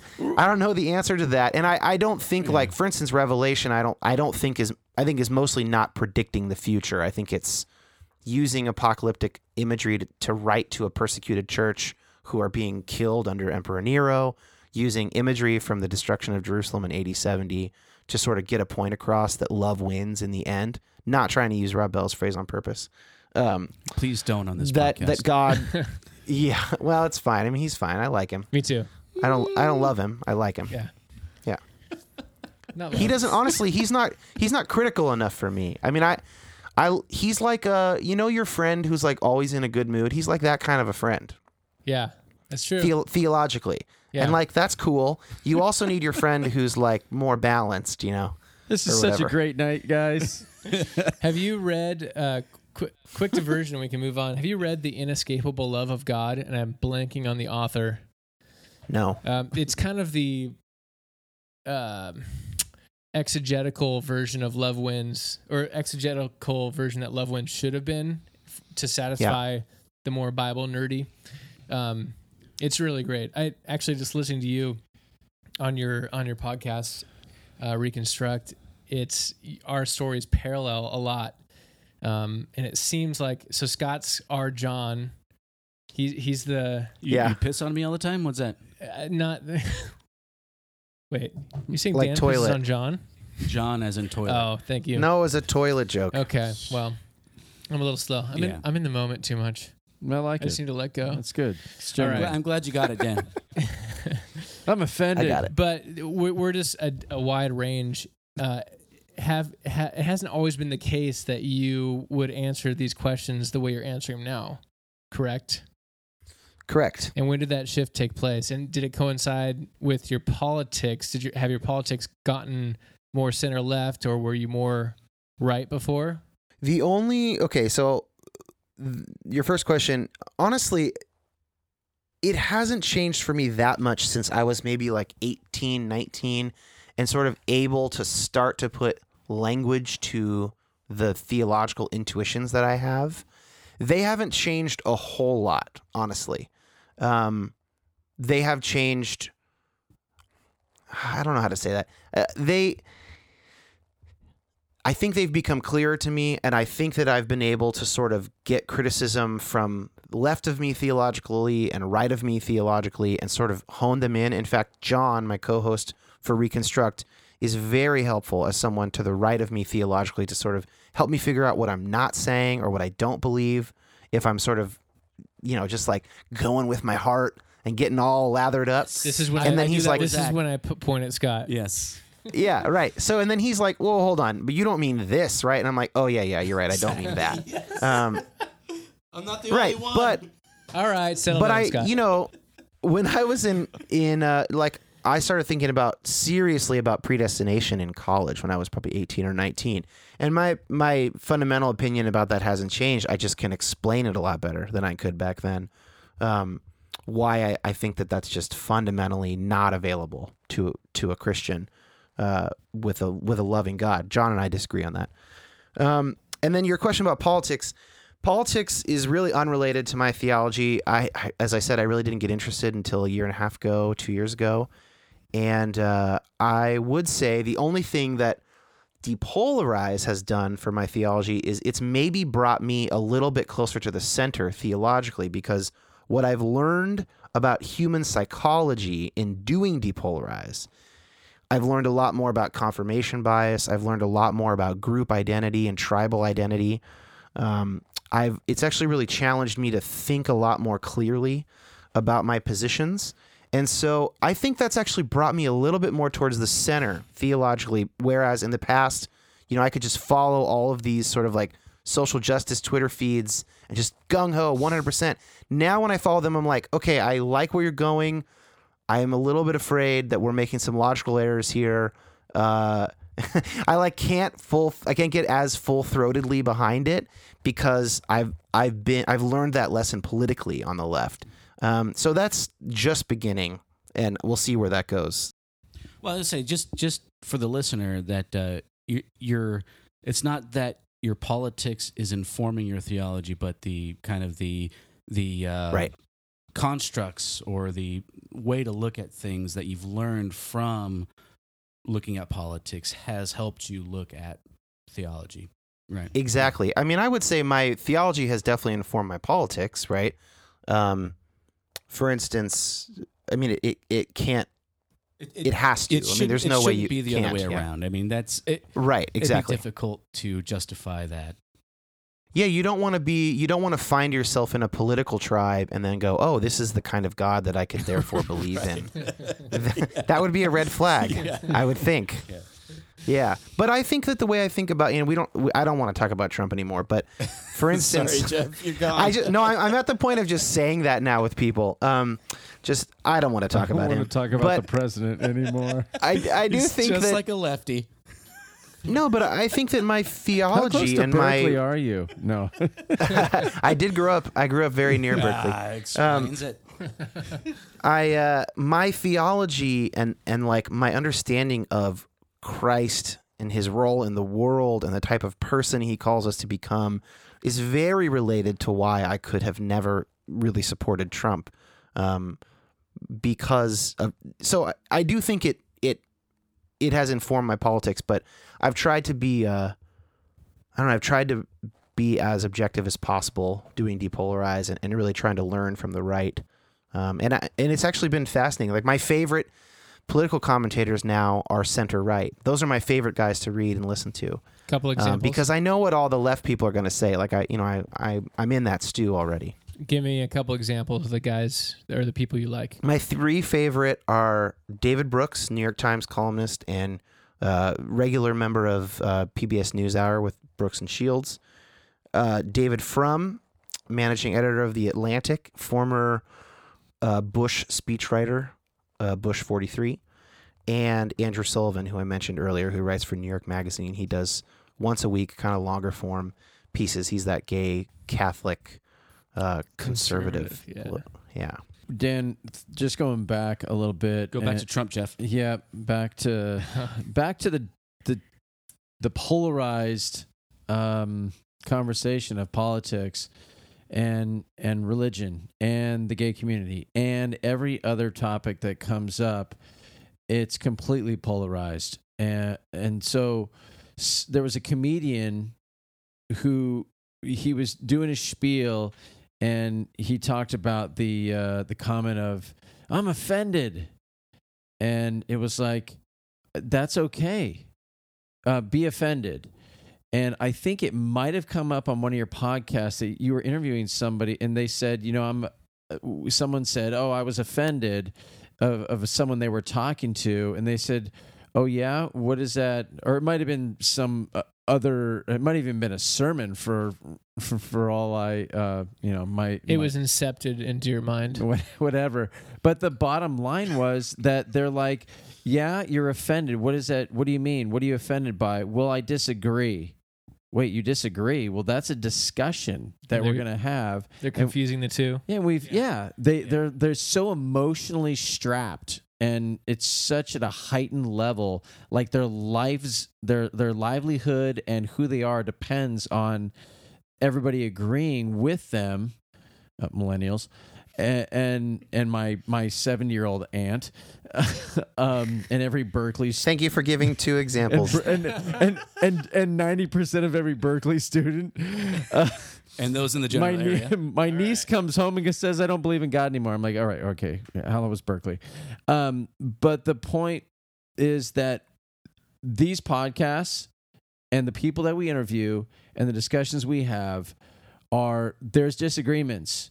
Nobody's offended because we're like, okay, we're grounded in life and just because someone disagrees with us and i don't know what happened to the last 20 years of children you know growing up but something went wrong and and the uh, media um has dumbed down and TV has dumbed down people to the point where everything everybody talks about is completely polarized and it's Can I piggyback? emotional it's an emotional conversation with everything and everybody's offended So, for you personally, Dan, how have you avoided?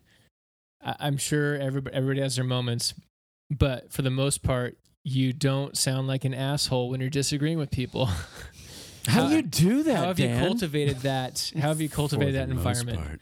Well, I'm assuming I'm assuming in your personal day to day life, if you're having debates, conversations, we all Scott and I yell at each other sometimes. All, sometimes Some of that's captured on the podcast, but for you, I'm y- you are the right person for the depolarization job. Like you've you've tapped into something. I appreciate that. and so how how have you grown in that? What's your secret? My secret. uh, well, you know, um, I I don't know. Uh, the more I learn about human psychology, I, I force myself to learn it by interviewing people who know more about it than I know, and then I have to listen to them because they know more than I know, and I, I'm actually I'm I feel like I'm a beginner actually on this route of depolarization. I still don't really do it very well on my personal Facebook. I I get into arguments with people. I don't follow my own advice in person um, often as well. It, it's it's really really hard. I mean, it is baked into our psychology. Like, and I don't know how long you guys think human beings have been around, but I think human beings have been around for upwards of 150,000 years.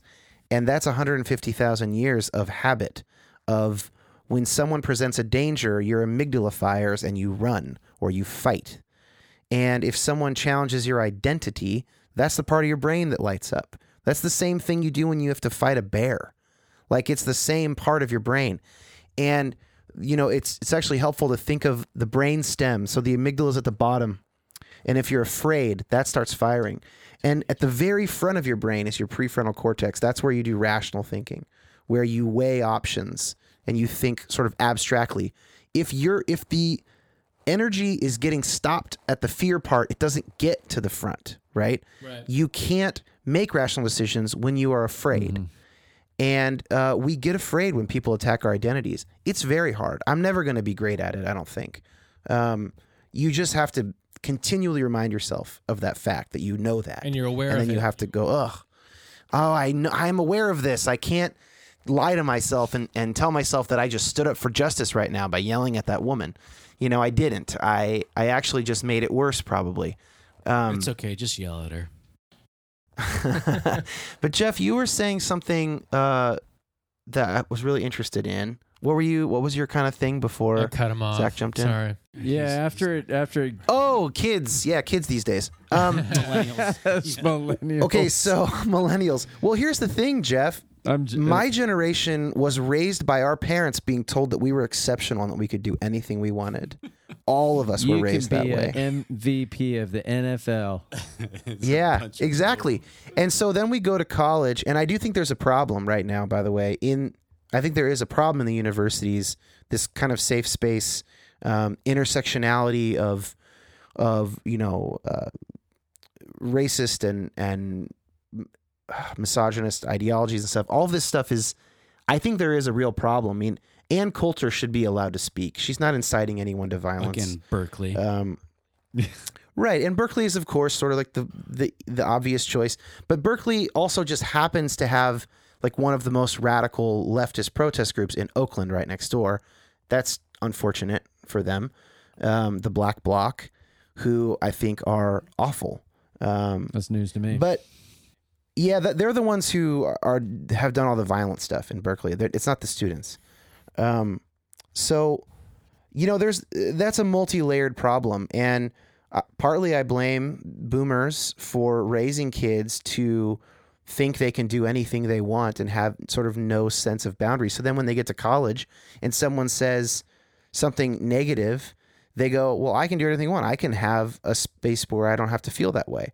And that's partly on their parents and it's partly on them. And either way it's not good. yeah, uh, especially when that when yeah. that uh, that safe space is created by shutting everyone else out or up. Totally. But I will also say this, and you know, I, I don't mean this as a dig. I don't mean it as a cheap shot. Um, but you know, we do have a snowflake in chief right now, and it is our president. I mean, that man cannot Nice hear turn. or see a single thing about himself. You know, there was that account of the cabinet meeting the other day. I didn't- don't know if you saw Dan, that. I didn't hear you. What did you say? No, I'm joking. Breaking up. where like every cabinet member had to like praise Trump before they gave him the news. Like that's insane. Like that's so. I think that what we should be doing is if those of if we want to if those of us on the right who want to critique snowflake culture, I think we need to also be honest that it is reflected in our leadership right okay, now. Okay, hold on. I would you define? So I haven't watched news. I'm not joking. In like seven years, um, I did turn on the Washington Post app on my TV. Um, you know, when the election happened, I'm like, what's Yeah. wrong with them? They're not even doing anything. They're, that man's crying in the corner. But They were Hillary um, supporters. what is a snowflake? What is that snowflake? What is that reference? I'm not familiar with it. Snowflake is a derogatory term for um, lefties who, uh, and especially college kids who say, you know, no, nothing you do can harm, can offend me. I need a safe space. Um, it's it's basically a derogatory term for somebody who can't handle the real Yeah. world. Soft, Okay. soft needs- shell. You get Okay. You you melt Yeah. when the heat gets turned up just a little bit. So Like- Dan, Yeah. Flipped it on to Mr. Trump. Okay, Yeah. so we called those we Yeah. called those kids wussies when we, we were young. But go yes, ahead. same thing. But I, I do but I do think that there's a fundamental um, issue here that I really agree with the right on, which is that uh, you know I don't actually I don't have like a firm belief about transgenderism or whatever, but I have one firm belief about all people who ha- are minorities or aren't minorities or whatever, and that is that your happiness cannot depend on everyone else calling you what you'd like them to call you. Like our value as a person needs to come from something more grounded than that. Yes. And so I don't think that the battle should be about names or pronouns. Uh, I the- think that the battle, but when you say the battle, who who who um lays down their arms in this battle? Because you have two sides, and what what the pronoun battle has been is someone saying, which is you know Jordan Peterson. He's saying, "Hey, I'm not gonna, I'm not gonna call you. I'm not gonna be forced to call you what you want to be called because that's Yeah. just what you want to be called." So when you say it's a battle, and it, sh- the- it shouldn't be about that battle of pronouns, but but who really who who says okay, I I surrender. Right. No, uh, to be clear, I, I I agree with Jordan Peterson on this issue. I, I don't think that those of us, even those of us with guilty liberal consciences, should give in to, you know, Zer instead of him or her. Um, I, I don't think that's I don't think that will solve anything. And so I think that on, in that regard, I would I would side with the conservatives on that question. I my my critique would be to the left that they don't make it about Okay. noun pronouns that they find their value in being a, a person of value and and you know if they don't understand you then they're the worse off for it you know and that's fine Yeah, because I mean, you're not going to have a friend in everybody Yeah, you can you can get your you can get uh, affirmed in in at, at school with your professors, at home with your parents, uh, whoever. But you could go on the street, and if you're like, taking the example of transgender, you can go on the street and someone they could be the worst person in the world. They make fun of you, and boom, you're down, and you're like you're you're just completely gone because someone at random made fun of you and you can't control it. You can't control people's Yeah. thoughts. You can't control what people are gonna say. You can't control the words that they use. It, and, and and that's that's kind of what like we we.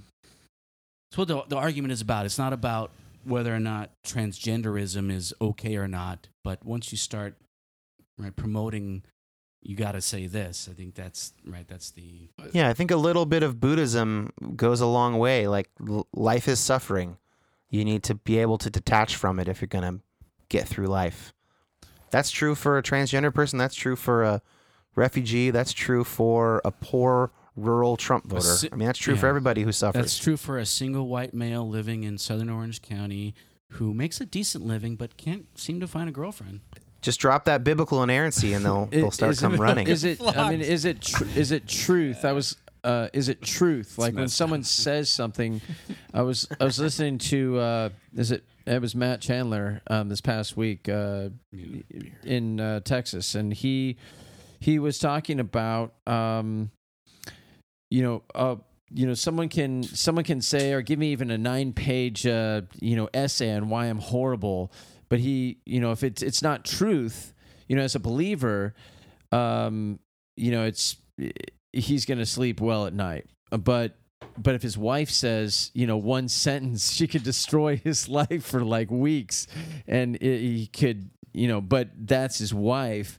But so the idea of like, you know, Scott, his example, I mean, ultimately. If we're not grounded, we can be blown by the wind all over the place and just be tormented. And it's it's not a good life. But you know, dealing with society, trying to deal with society and love um, everyone can be very uh, difficult um, when people are wanting, you know, that they're wanting to hear, you know, please just affirm me. Please, please affirm me.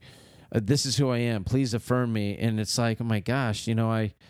I'm, I didn't go to my own um, sister's wedding. Um, she married a, a woman when California allowed it, and now she's divorced.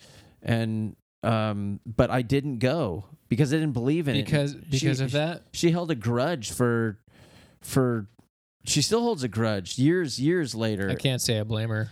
To be honest, And Is she single, by the way? well, I didn't. I didn't believe. Like I couldn't stand by Oh, her man. and have someone say, um, "Does anybody disagree with this? Does it? Do I support it or not? I don't support it. I love my sister, but I don't support Yeah. this marriage. So that becomes like a same same thing, an affirming moment. Like, please affirm me for the choices I'm making. No, I I don't agree with. Uh, I don't agree with that. That's not something I believe in. I love you, and I'll love you no matter what choice you make. And so I didn't go to the wedding and support her, the marriage. I love her though. And I don't, so that there's conflict there. But the same thing comes from Scott's transgender example. It doesn't even matter, you know, who it is. It's it's two it's the two different perspectives. It's it's one saying you should accept someone, and it's the other, like you were saying, Dan, is you you should not be seeking for your uh, value in what other people think. And and so like you're So Because we're gonna, because we're gonna fail you at some point. yeah, we will people, fail you. people will fail you. Yeah, yeah. in, in in an interesting twist, you could interpret that Scott and flip what And Jeff's reverse it. perspective on his head and say you could have gone to the wedding because you, you're more worried How about can you what say that? I'm totally offended. Zach, No, but Zach, you you're not you could have gone and been like, you know what? I don't agree with this, but I'm just going to show up for my sister. Gosh darn it, Dan! Why'd you have to say was, that? It was you being worried about what people would think about you going Okay. to. Zach said I got to admit, I was not a believer at the time, and uh, at least I don't think I was a believer. Would you have handled Um, it differently? No. Um, I was a Laura Schlessinger oh wow. Oh, man, listener, Dr. Laura. and she was like, "Hey, if you don't agree with it, you can't go because you, are supporting it by going."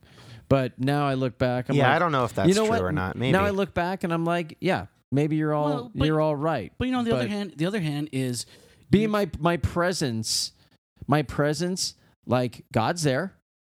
I mean, God's Is he? God's there. Is he? yeah, he is. why? Why do you say that?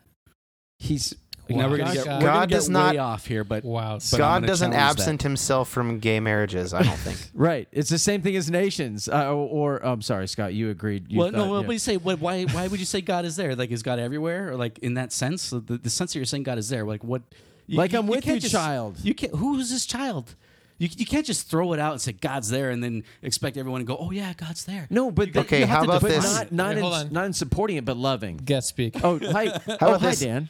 Uh, God loves Jeff's sister and Jeff's sister's ex-wife, and in that sense, God is there whether or not He approves of their getting married in the state of California. Totally. Well, I would I would say that no, they're they're not His children if they are not in in Christ. Really? Oh, Of well, then we'll that's what- definitely disagree what- on that. That's what, that's what Scripture says. You're not God's children unless you're in Christ. Well, we'd, we'd probably disagree on what.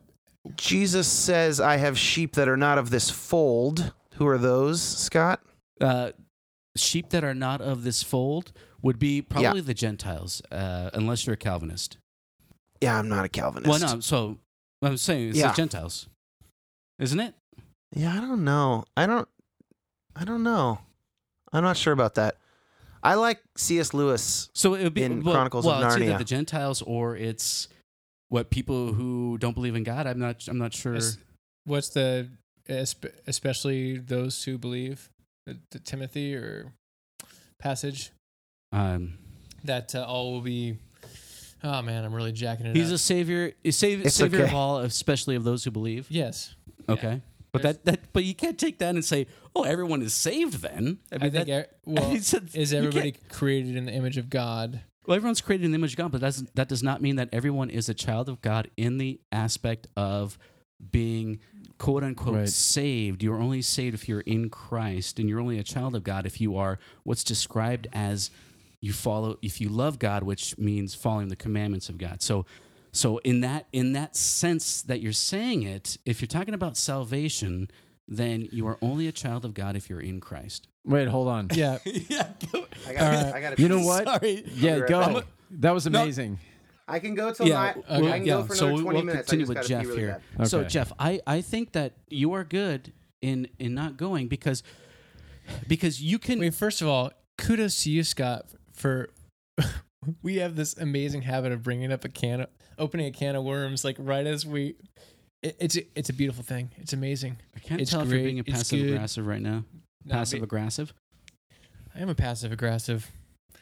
Go, Scott. right, Dan's go. peeing. Gwen's Okay, saying no, goodnight. so- so Good night, Jeff- Gwen. So Jeff, I think good night, Gwen.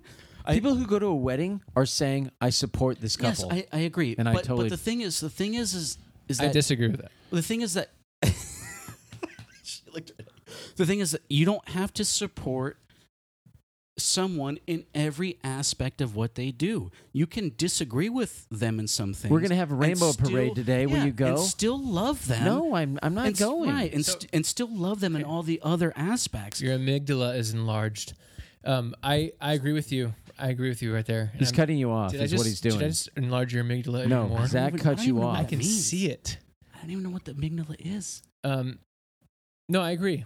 The difference is uh, Jesus acting with and on people's behalf and being with people is not. He, it was never about like whether or not the people thought. The people thought he was condoning behavior. They didn't like who he was hanging out with. it, regardless of people's behavior, Jesus interacted and was with people and strove to heal people, which But- I think is why. But Jeff the- didn't just like he, he didn't say you're not my sister anymore. He said to him, "I, I love you, but I'm I'm just I'm not going to go to your I'm wedding, and just I will saying- support you Well, in she- other okay, things." I, she's- I understand. She Right? actually told me. She sat. I sat down with her, and she said, "You need to accept this." And I'm like, "Ac- "What? Accept what?" She need you. You need to accept that this is the way it is. And I'm thinking, like, what? What is it that you want me to accept? And it's really like, I love you, and I, you're. I mean, you're you're we're all living our lives, and you want me to accept something. I don't understand what it means to ex- accept. Like, Accept you're not accept that she's an alcoholic. Accept that she's Whatever. a drug user. Accept that can she's we- a porn star. slow so down- if, so, if, down? so if Jesus, so you're saying that Jesus would be accepting of everything. So would he go to the porn shoot? No, that's not what I'm say, saying. We Scott. I just I'm I'm in I'm here I'm here for you because if if there's no standard if there's no standard for right and wrong well no no, No, I'm it's it's not. He's just. It's not a relativist society. I mean, if we're in that accepting society, then everybody gets to do anything. well, okay sorry Okay, so hold on. so Dan's back. Jeff Jeff said that God was there. He didn't say that God approved of the wedding. And so I think that it's safe to say that Jesus did not approve of prostitution, nor did he approve of shearing taxes off the top as you collect taxes from the Jewish people. And yet he spent a lot of time with oh, prostitutes and tax collectors. So we don't necessarily we could there's a whole separate question about whether or not a homosexual monogamous relationship can be valid in God's eyes like a heterosexual marriage can be. That's a separate question from whether God cares to be in relationship with the kinds of people who sin, Well, which 'cause- 'cause obviously that's he does.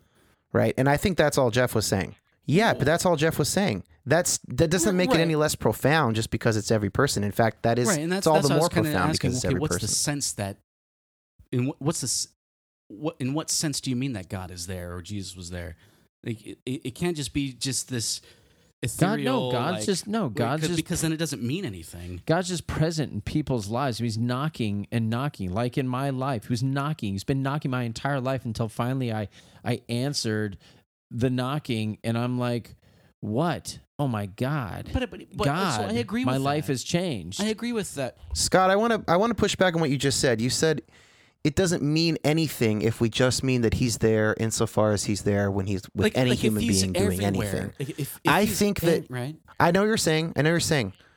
You're saying that it doesn't mean anything unless we can figure out the parameters Uh, of I- I- which well, actions he approves of or doesn't, or I which wouldn't go that far there has to be some line. Okay, I'm just saying, like, I don't know if gay marriages count in God's eyes or not. Uh, but to say that just just because we say God loves everybody equally or something like that, that doesn't lessen God's love. We could have no God. We could have a God who did not love us. I mean, we're sitting on a rock that's four and a half billion years old. It has seven billion people on it in a universe with trillions and trillions of stars and galaxies. That God either loves us or doesn't love us.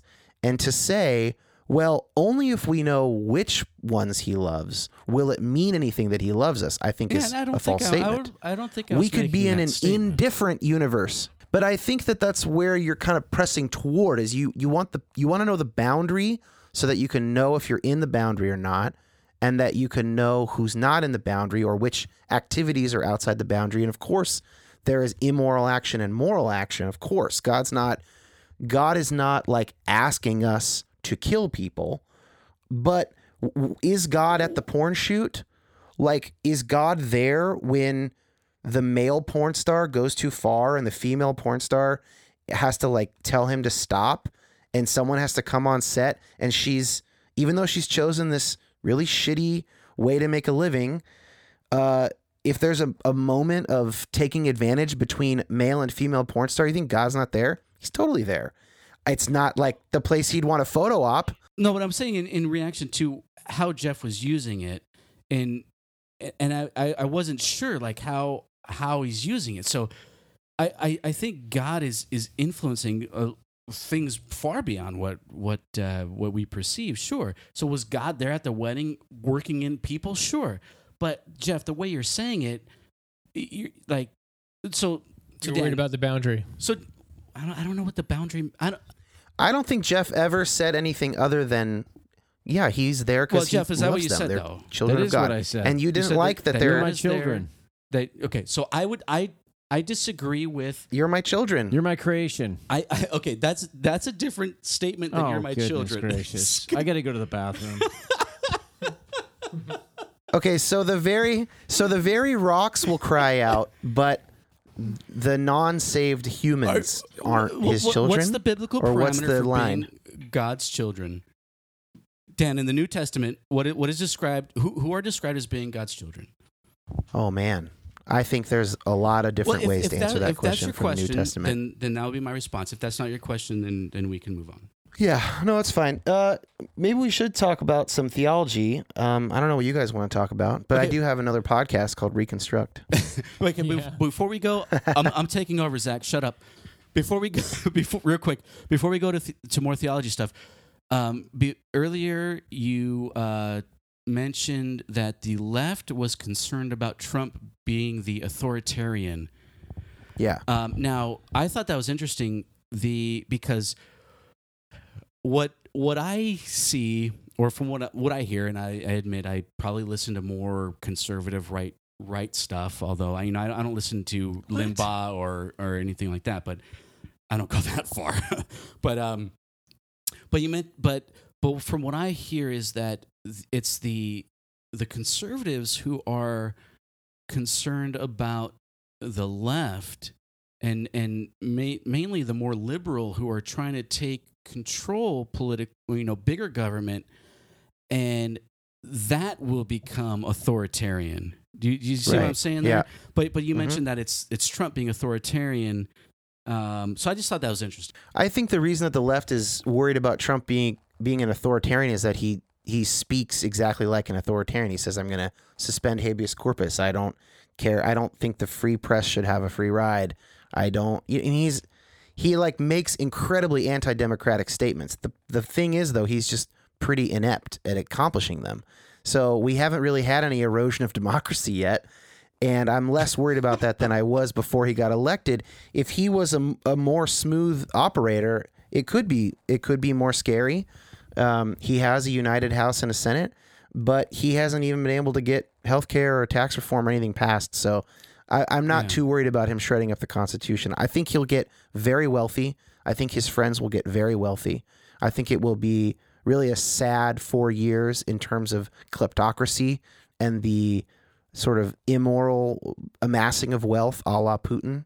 Uh, and I would say a la the Clintons in, in some ways, although not not nearly as bad as Putin has been able to do to the tune of you know multiple billions of dollars.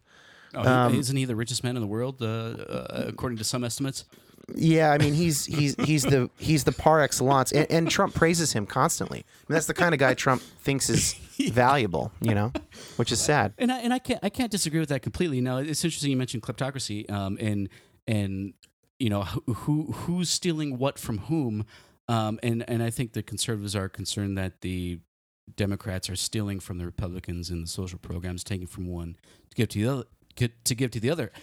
But but even even uh, going back to the the statements about Trump, um, uh, saying that that the press shouldn't have a free ride. What what what I've seen and and and I- and kind of like you, I, I wasn't really involved in politics until this this election cycle, and I was like, I, I had been away from politics for a while because I didn't want to get caught up in it.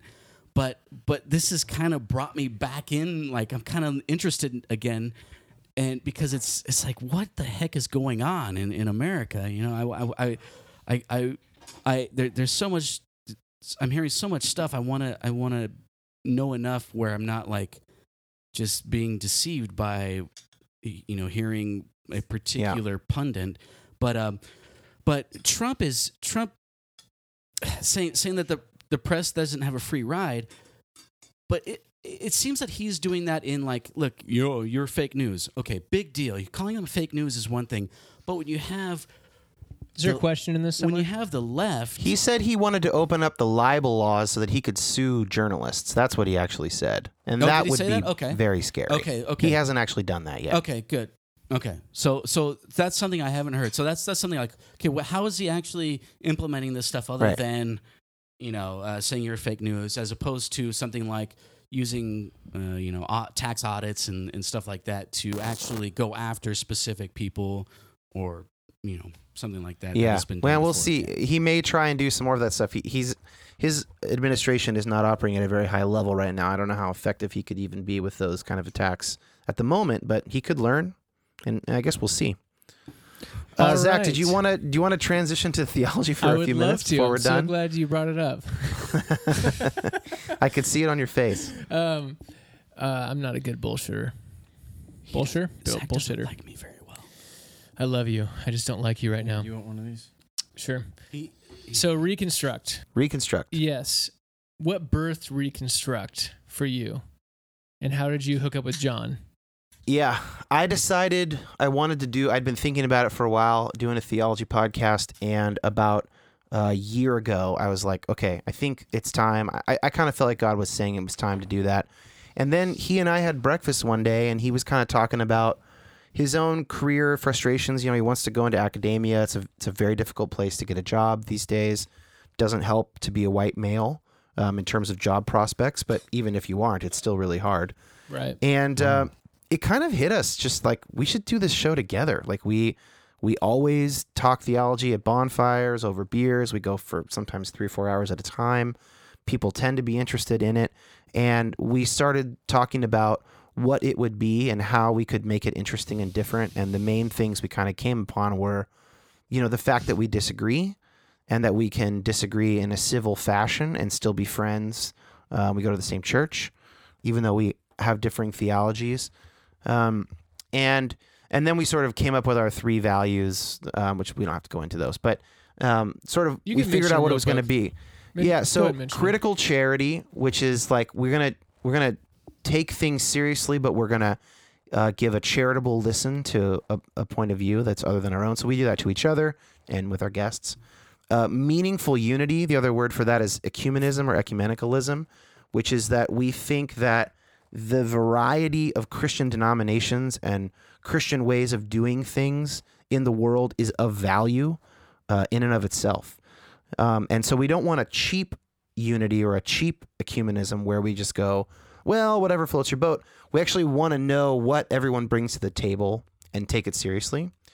And then uh, serious theology, which is that we're not going to sort of we're not going to stop at um, surface level stuff. Like we aren't we aren't speaking only to seminary students, but we're gonna we're gonna really attempt to get to the real questions at the bottom of whatever topic it is that we're talking about.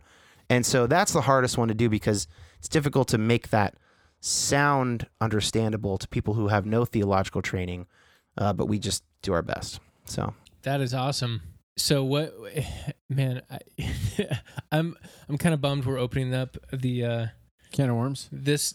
he still has about ten minutes, right? Yeah, I know. I go a little. I can go a little longer. Let's Yeah, just let's just chat. So 30 minutes. flexible. So what has has there been a guest or just talking with John um in doing this young podcast, which is one of my favorites right now?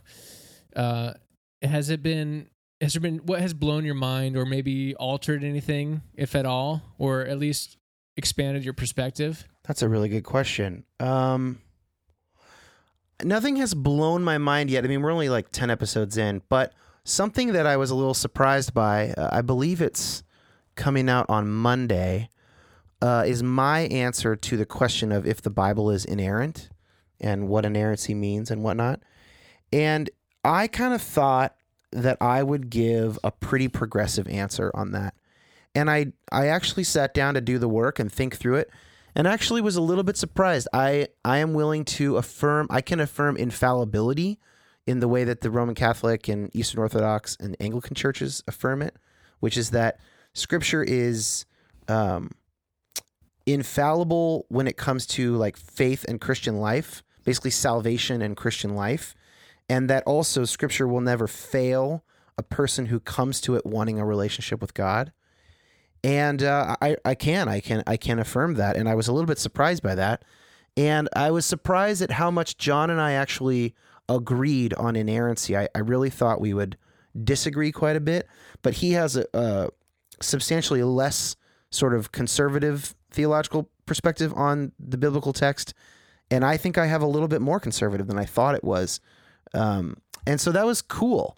And I think maybe we've influenced each other over the years, and we hadn't had that conversation in a long time. Um, we definitely still have disagreements. You know, I think that he feels like we're bound by the opinions of the biblical authors more than I think that we're bound by them, for instance. But um, that's that's probably the closest thing.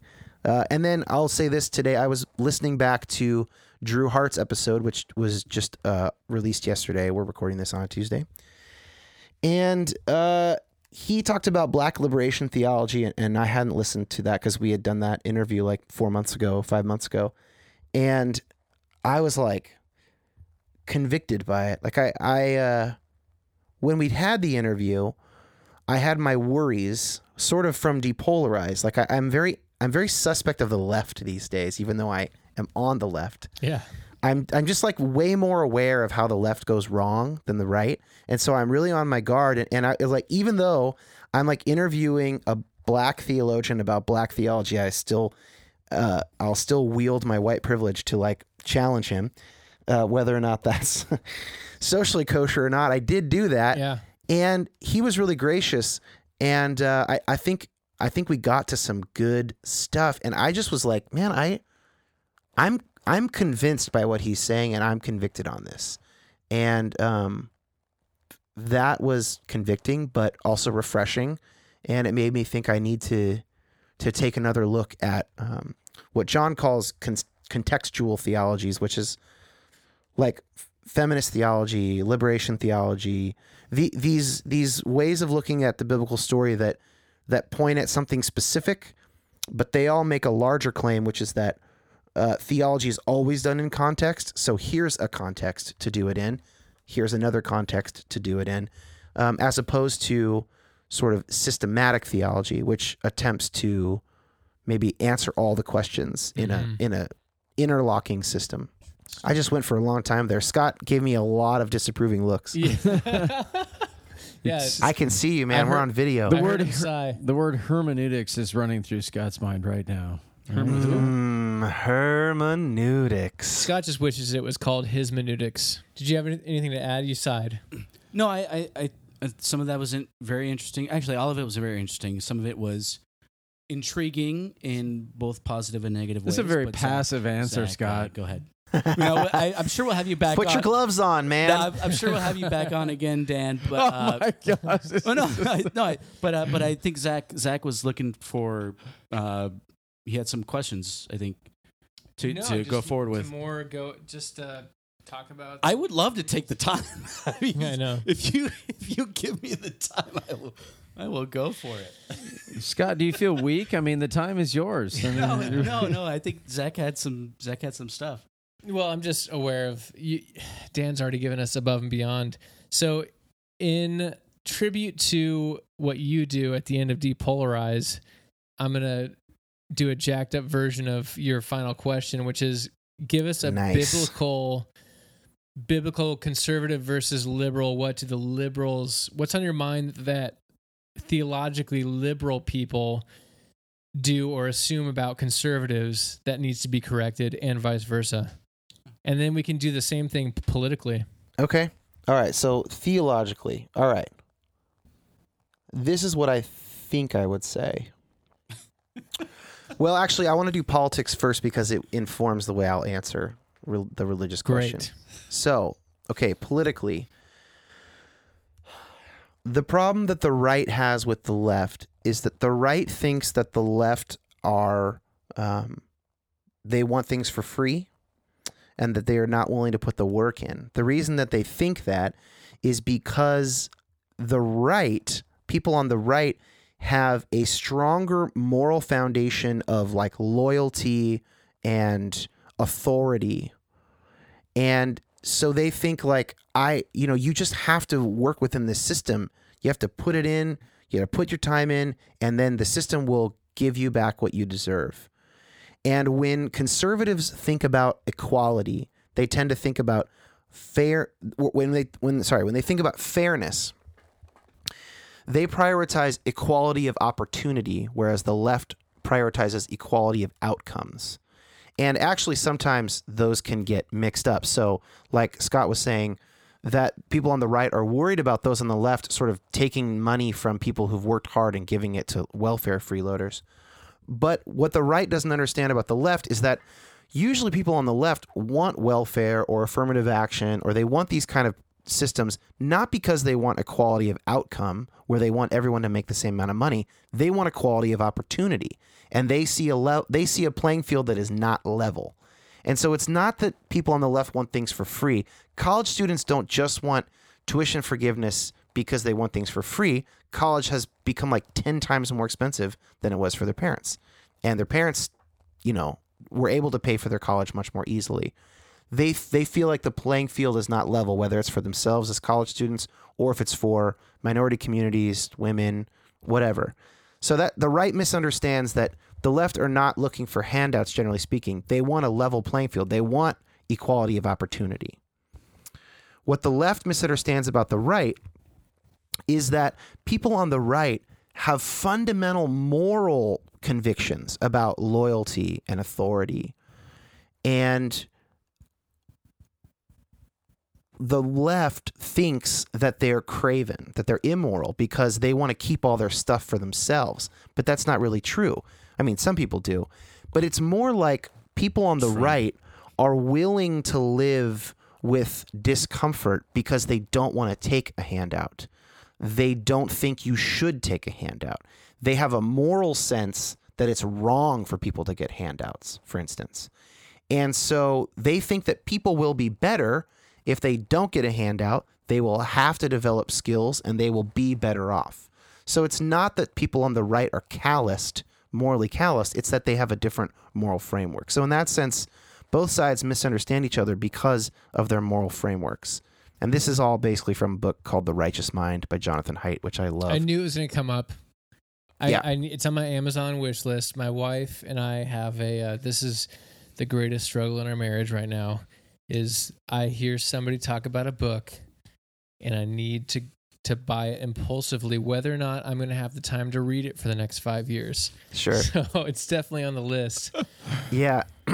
okay, so you want me to do theology now? yes, please. Okay. So it's it's going to sound kind of similar.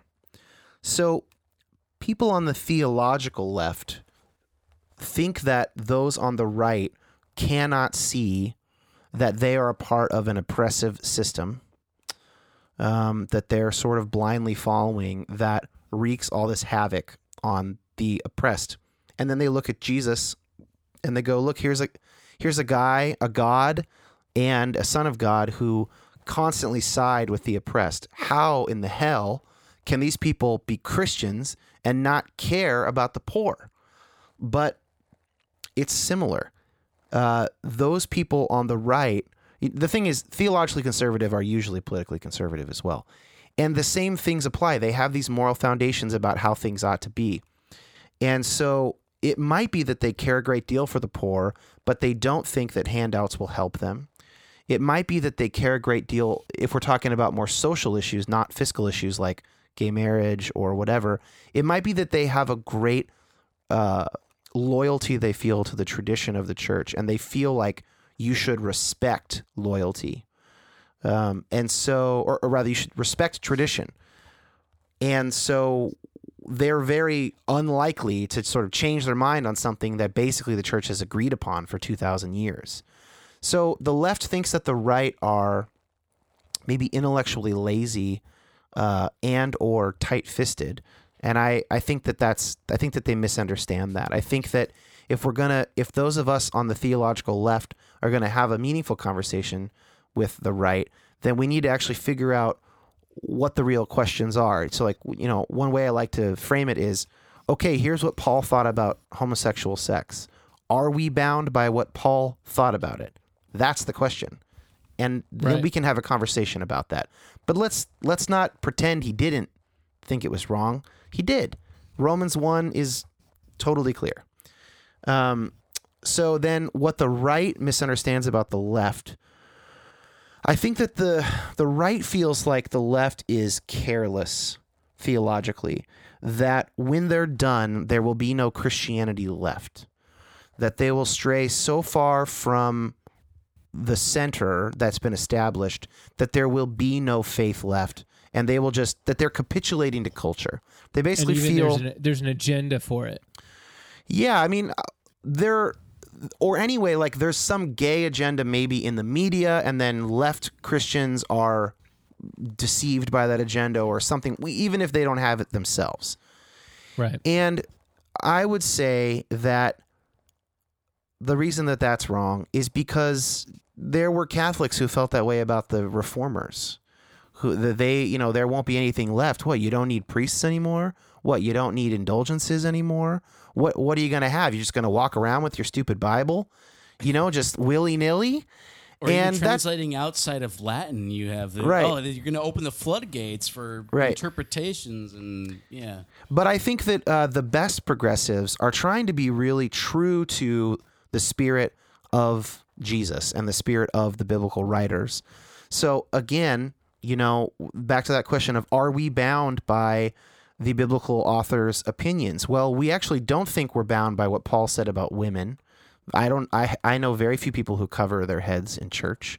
Uh, we don't think we are bound by Paul and Peter's understanding of slavery. We don't think we are bound by the Old Testament's understanding of polygamy.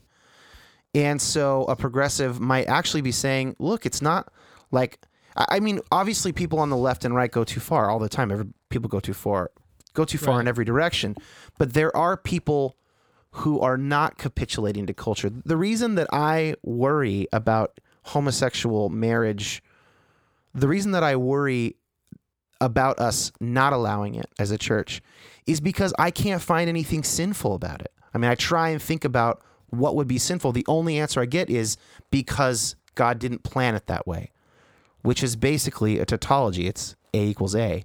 Uh, it that actually isn't a reason. You know, why is envy bad? Well, it's because you want something that's not yours. You're being selfish.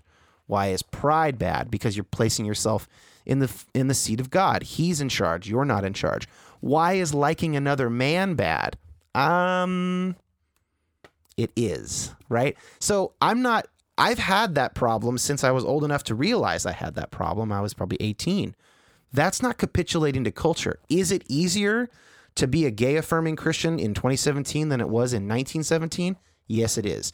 But that's a straw man argument to to simply to write it off as a result. So both sides straw man each other. This is what human beings just fucking do all the time to each other. And Yep. so we need to not do that. Um, we need to have the real arguments. I mean, we could all use a good dose of Aristotelian logic and uh, maybe even some rhetoric classes. Um, so that was a long-winded answer, man. He looked right at you, Zach. I'll take it. It's all right. I'm, I'll be rebuked. It's okay, Scott. That's it. That was that was a long answer, but that's my answer. Those are great, great thoughts. And I, I feel like I have to mention. Um, I don't know if you know this guy on Twitter, Garrett Holmes. Garrett underscore Holmes was asking about you being drawn or interested more Yeah. in liturgical church services. Why is that?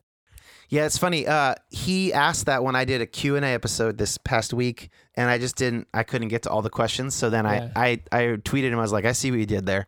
He asked the exact same question. He just copied and pasted it. Um, Garrett, good question. The reason that I and my wife, anyway, the reason that we're drawn to liturgical services is because we are both ADD. And when we go to, this is something that my wife and I have the same experience about. If we go to an evangelical church service with a rock band and a 40 minute sermon or whatever, Hills, yeah. our brain our brains just go everywhere they want to go. I mean, I'm a musician for a living.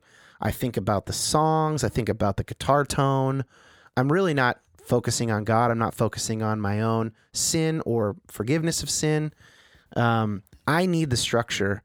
Uh, and and so actually now I, I even even our Presbyterian services with a with a 30 minute sermon and a bunch of songs are feeling like pretty ADD ridden for me compared to going to Catholic mass where it's like everything is is like super dialed in you you're focused the whole time I mean I guess suppose you could not be focused You're but falling asleep. for me- continue. the re- the repetition for me is really helpful, and I find that at the end of mass or at the end of any liturgical sort of setting, if I do it, even if I don't go in sort of focused on God, I come out uh, with a quieter mind, and uh, in the meantime, I have repeated all of the central tenets of my faith, um, and sort of reaffirmed my faith, while also calming my brain down, which is sort of constantly spinning at 100 miles an hour. That is awesome. That's interesting because in the evangelical church that I'm at, it's it's a rock band and it's 40 minutes of uh, message after that. But uh, my mind, I would actually ditto what you said.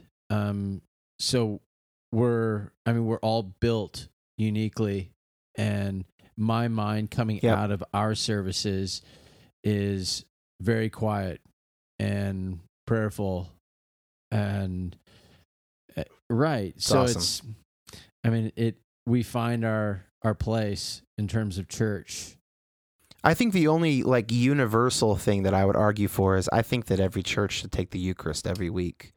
And the reason that I would argue for that is that is just the ritual center of our faith. I mean, God incarnate coming and giving his body and blood for us. I mean, it it encapsulates everything about the gospel in an act.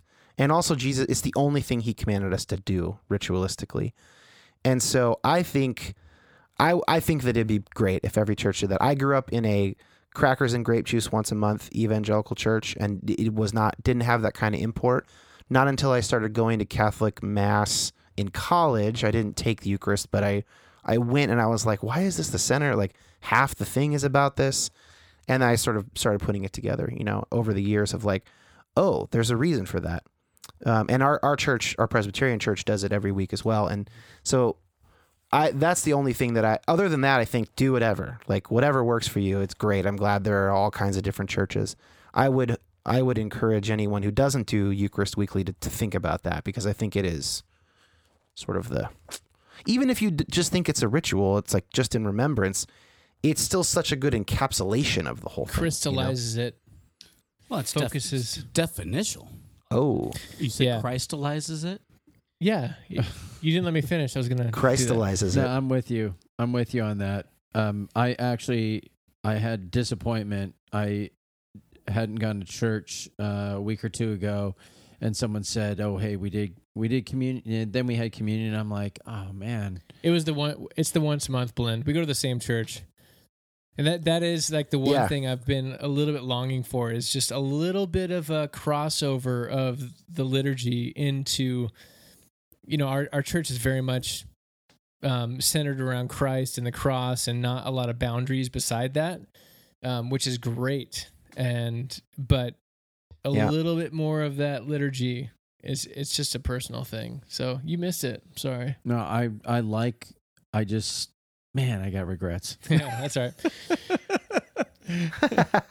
well, you know, like even if you're not a Catholic, you can go. Catholic churches have mass every day. Most of them do. You can. It's 25 minutes long during the week. If you need to get a little liturgy in your life, you can do that. And when you go up for the Eucharist, just cross your arms, and then they won't give it to you. You don't have to feel bad, but you can still have that. You can pray the Lord's Prayer. You can ask for forgiveness of sins. You can focus on all the stuff that it's about the you know all the stuff they do before they give you the Eucharist is like it's all of the it's like the good shit, man. It's like the real stuff about about what Christ w- was and did. And so you can do that. I mean, it is available to you. I mean, not everybody's schedule Right. allows for it, but That- there. the, the good did he say the good shit I mean, Christ. It's I, the I good felt shit. like we were talking about what was the TV show Rose with the Battles high Beers school is not teacher necessarily that starts doing the reflect blue. Views and It's opinions just of like your guests. it's the good stuff. Uh, no, I love they it. the idea. I mean, I was I, I was raised a Catholic um, during my early years, and what's the crossing the arms? What what is that? uh, that you you're just basically saying, don't give me the the bread. Like I'll take a blessing Huh. instead. okay. Because for Catholics they don't want uh, non-Catholics taking it, which I think is I don't agree with that. Um, but that's the sort of official stance of the church. And so, because they don't want people taking it, I think, that don't regard it as highly as, as they do, um, which makes some sense. But you, you can always get a blessing, and it's not like a judgmental thing.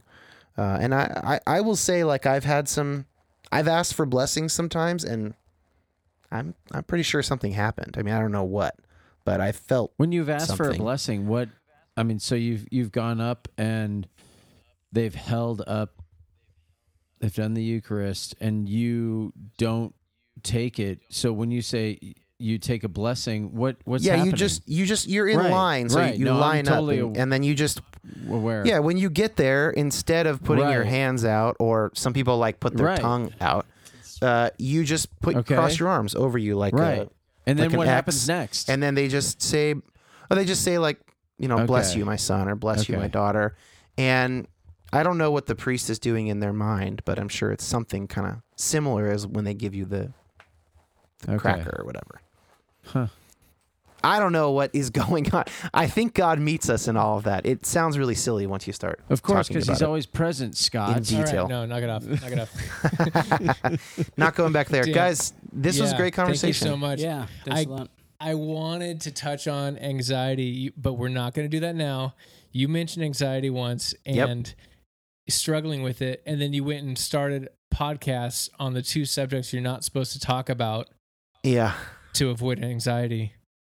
But somehow you do it calmly. No, no. Theology does not produce anxiety. I love it. Politics does produce anxiety, and it's something I'm thinking about. And if I ever stop doing depolarize, it will at least in part be because it's not worth the uh, neurological toll on my body. Yeah. Ulcers. Yeah. Well, give us, we'll have everything in the show notes, but uh, how can people you. find your music and, you know, commercial stuff? And I'm sure people can use that stuff if they want to. And also the yeah, podcast. if you happen to work at an ad agency or something, you can go to dankoch.net um, and hire me there. For everybody else, uh, the band Sherwood is still a band. It's like an emo pop band, kind of like Jimmy Eat World. We have four records. We'll be hitting the Midwest in October. The two podcasts are Depolarize and Reconstruct. I love one word titles with an E as the second letter with prefixes. Uh, and uh, yeah, you can just Google those. Um, and that's it, I think. Sweet on. man, we need to have you back on. I'll, I'm happy to come back on. We'll do Hey, it. where are you going in the Midwest? Uh, I, I can't remember exactly, but it's like Chicago, Minneapolis, Nashville, I think Okay. St. Louis, uh, Cincinnati. Mm, Please tell me you're staying away from Boise. Uh, That's Boise. not the Midwest. that's west. Scott. Those are West Coast tours. We didn't hit Boise last time. No. It's been a while. All right, man. fantastic. Thank you, Dan. This was awesome. You gave above and beyond what you were, what were planning on. I know, but I Well, really appreciate it. I'm actually really excited for when you have John Rains on to listen to Yeah. him and Scott go at it. That'll be good. yeah, I, I would love that. I, I, mean, think I think it's gonna be him and I teaming up against Zach. I don't. Well, we'll I. I don't know. It, it may not be like you think. okay. So for the listener, this was that Wait, was- we're not recording. We are recording. Oh, okay. That was two hours Wait, Really? what? With Dan. I gotta go to work tomorrow. I know that was two hours with Dan. Um, That was squishy. and the plan was for an hour. So Wow. that was Thanks, everybody, Dan. Thanks everybody, a lot, man. You know what? People stick with us because it becomes a bros thing. Like they feel like I think they just like I like this. This is And this by is good. bros, it's not. I like Okay, how- you don't have to caveat the Again, we're not- we don't work Don't even say it. It's just like he was sitting here in this room. But That's he what did becomes kind of have that impression coming in. What I think he did. of a hey, bro. I, have got a beer. Of a I've- dude oh, bro. right, right, right, right, right. we all have ripped abs and shit. And stupid words. Yeah, we've we've got ripped abs and, and stuff like that. darn. I, I really hope people don't think that about us. I'm putting sentences together right now. You know that guy at the baseball game where it's 60, maybe 65 degrees? Oh, guys, it's so hot. I I got to take my shirt off. I mean, it's 65 degrees. You can't expect me to keep my shirt on. Hey, bro, what's That what are you doing? That's not us. Okay. Anyway, You're you're right. Uh, but I I love that guy. I love his podcast. A couple of his responses to Scott were like, "Oh, that's what I'm thinking, but I can't formulate to get out of my mouth," which I appreciated. His, his story and his rebuilding of faith and where he's at kind of parallels mine, which I identify with, obviously, and I, am attracted to.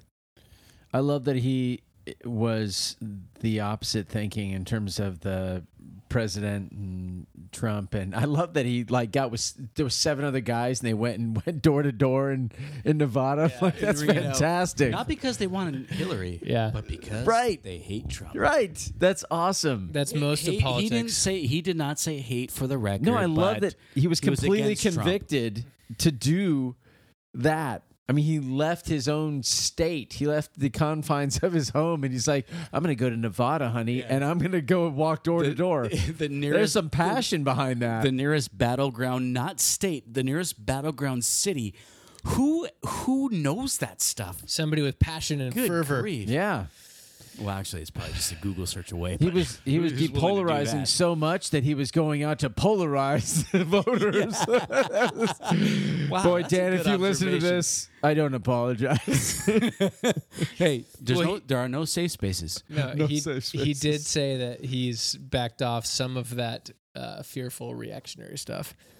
Oh man, we are not going to do feedback because it is late and this is a long podcast. We have a lot of feedback, so we will be doing feedback on the next episode.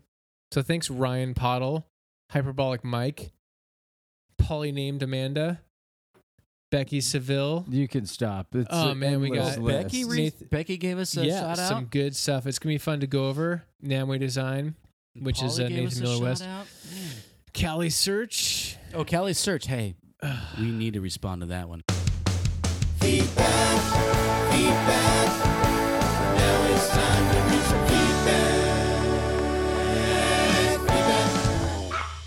I will say, That was good. let me close with this one. Do it. Feedback from Michael Basinger of the Inglorious Bastards. Sent me a private note on Facebook. I have his permission to read this. He said, listening to the episode with Callie, so good. The tension with some of the conversation is palpable. I literally felt uncomfortable in parts. I disagree with Scott on probably most things. I don't think I could handle it. But both you and Scott, this was sent to me. Mm-hmm. By definition, I think he means you, Jeff, too. No. Okay, you're right. but both you and Scott handled the conversation with such patience and mutual respect. What you guys are doing is very important. Keep having these convos. Michael Basinger. Oh, thanks, Michael. You know, God was present for all of that. Yeah, I really appreciate that. We'll get to the feedback in the next episode. Thank you for your, for your patience. Keep sending the feedback too. Bros. No.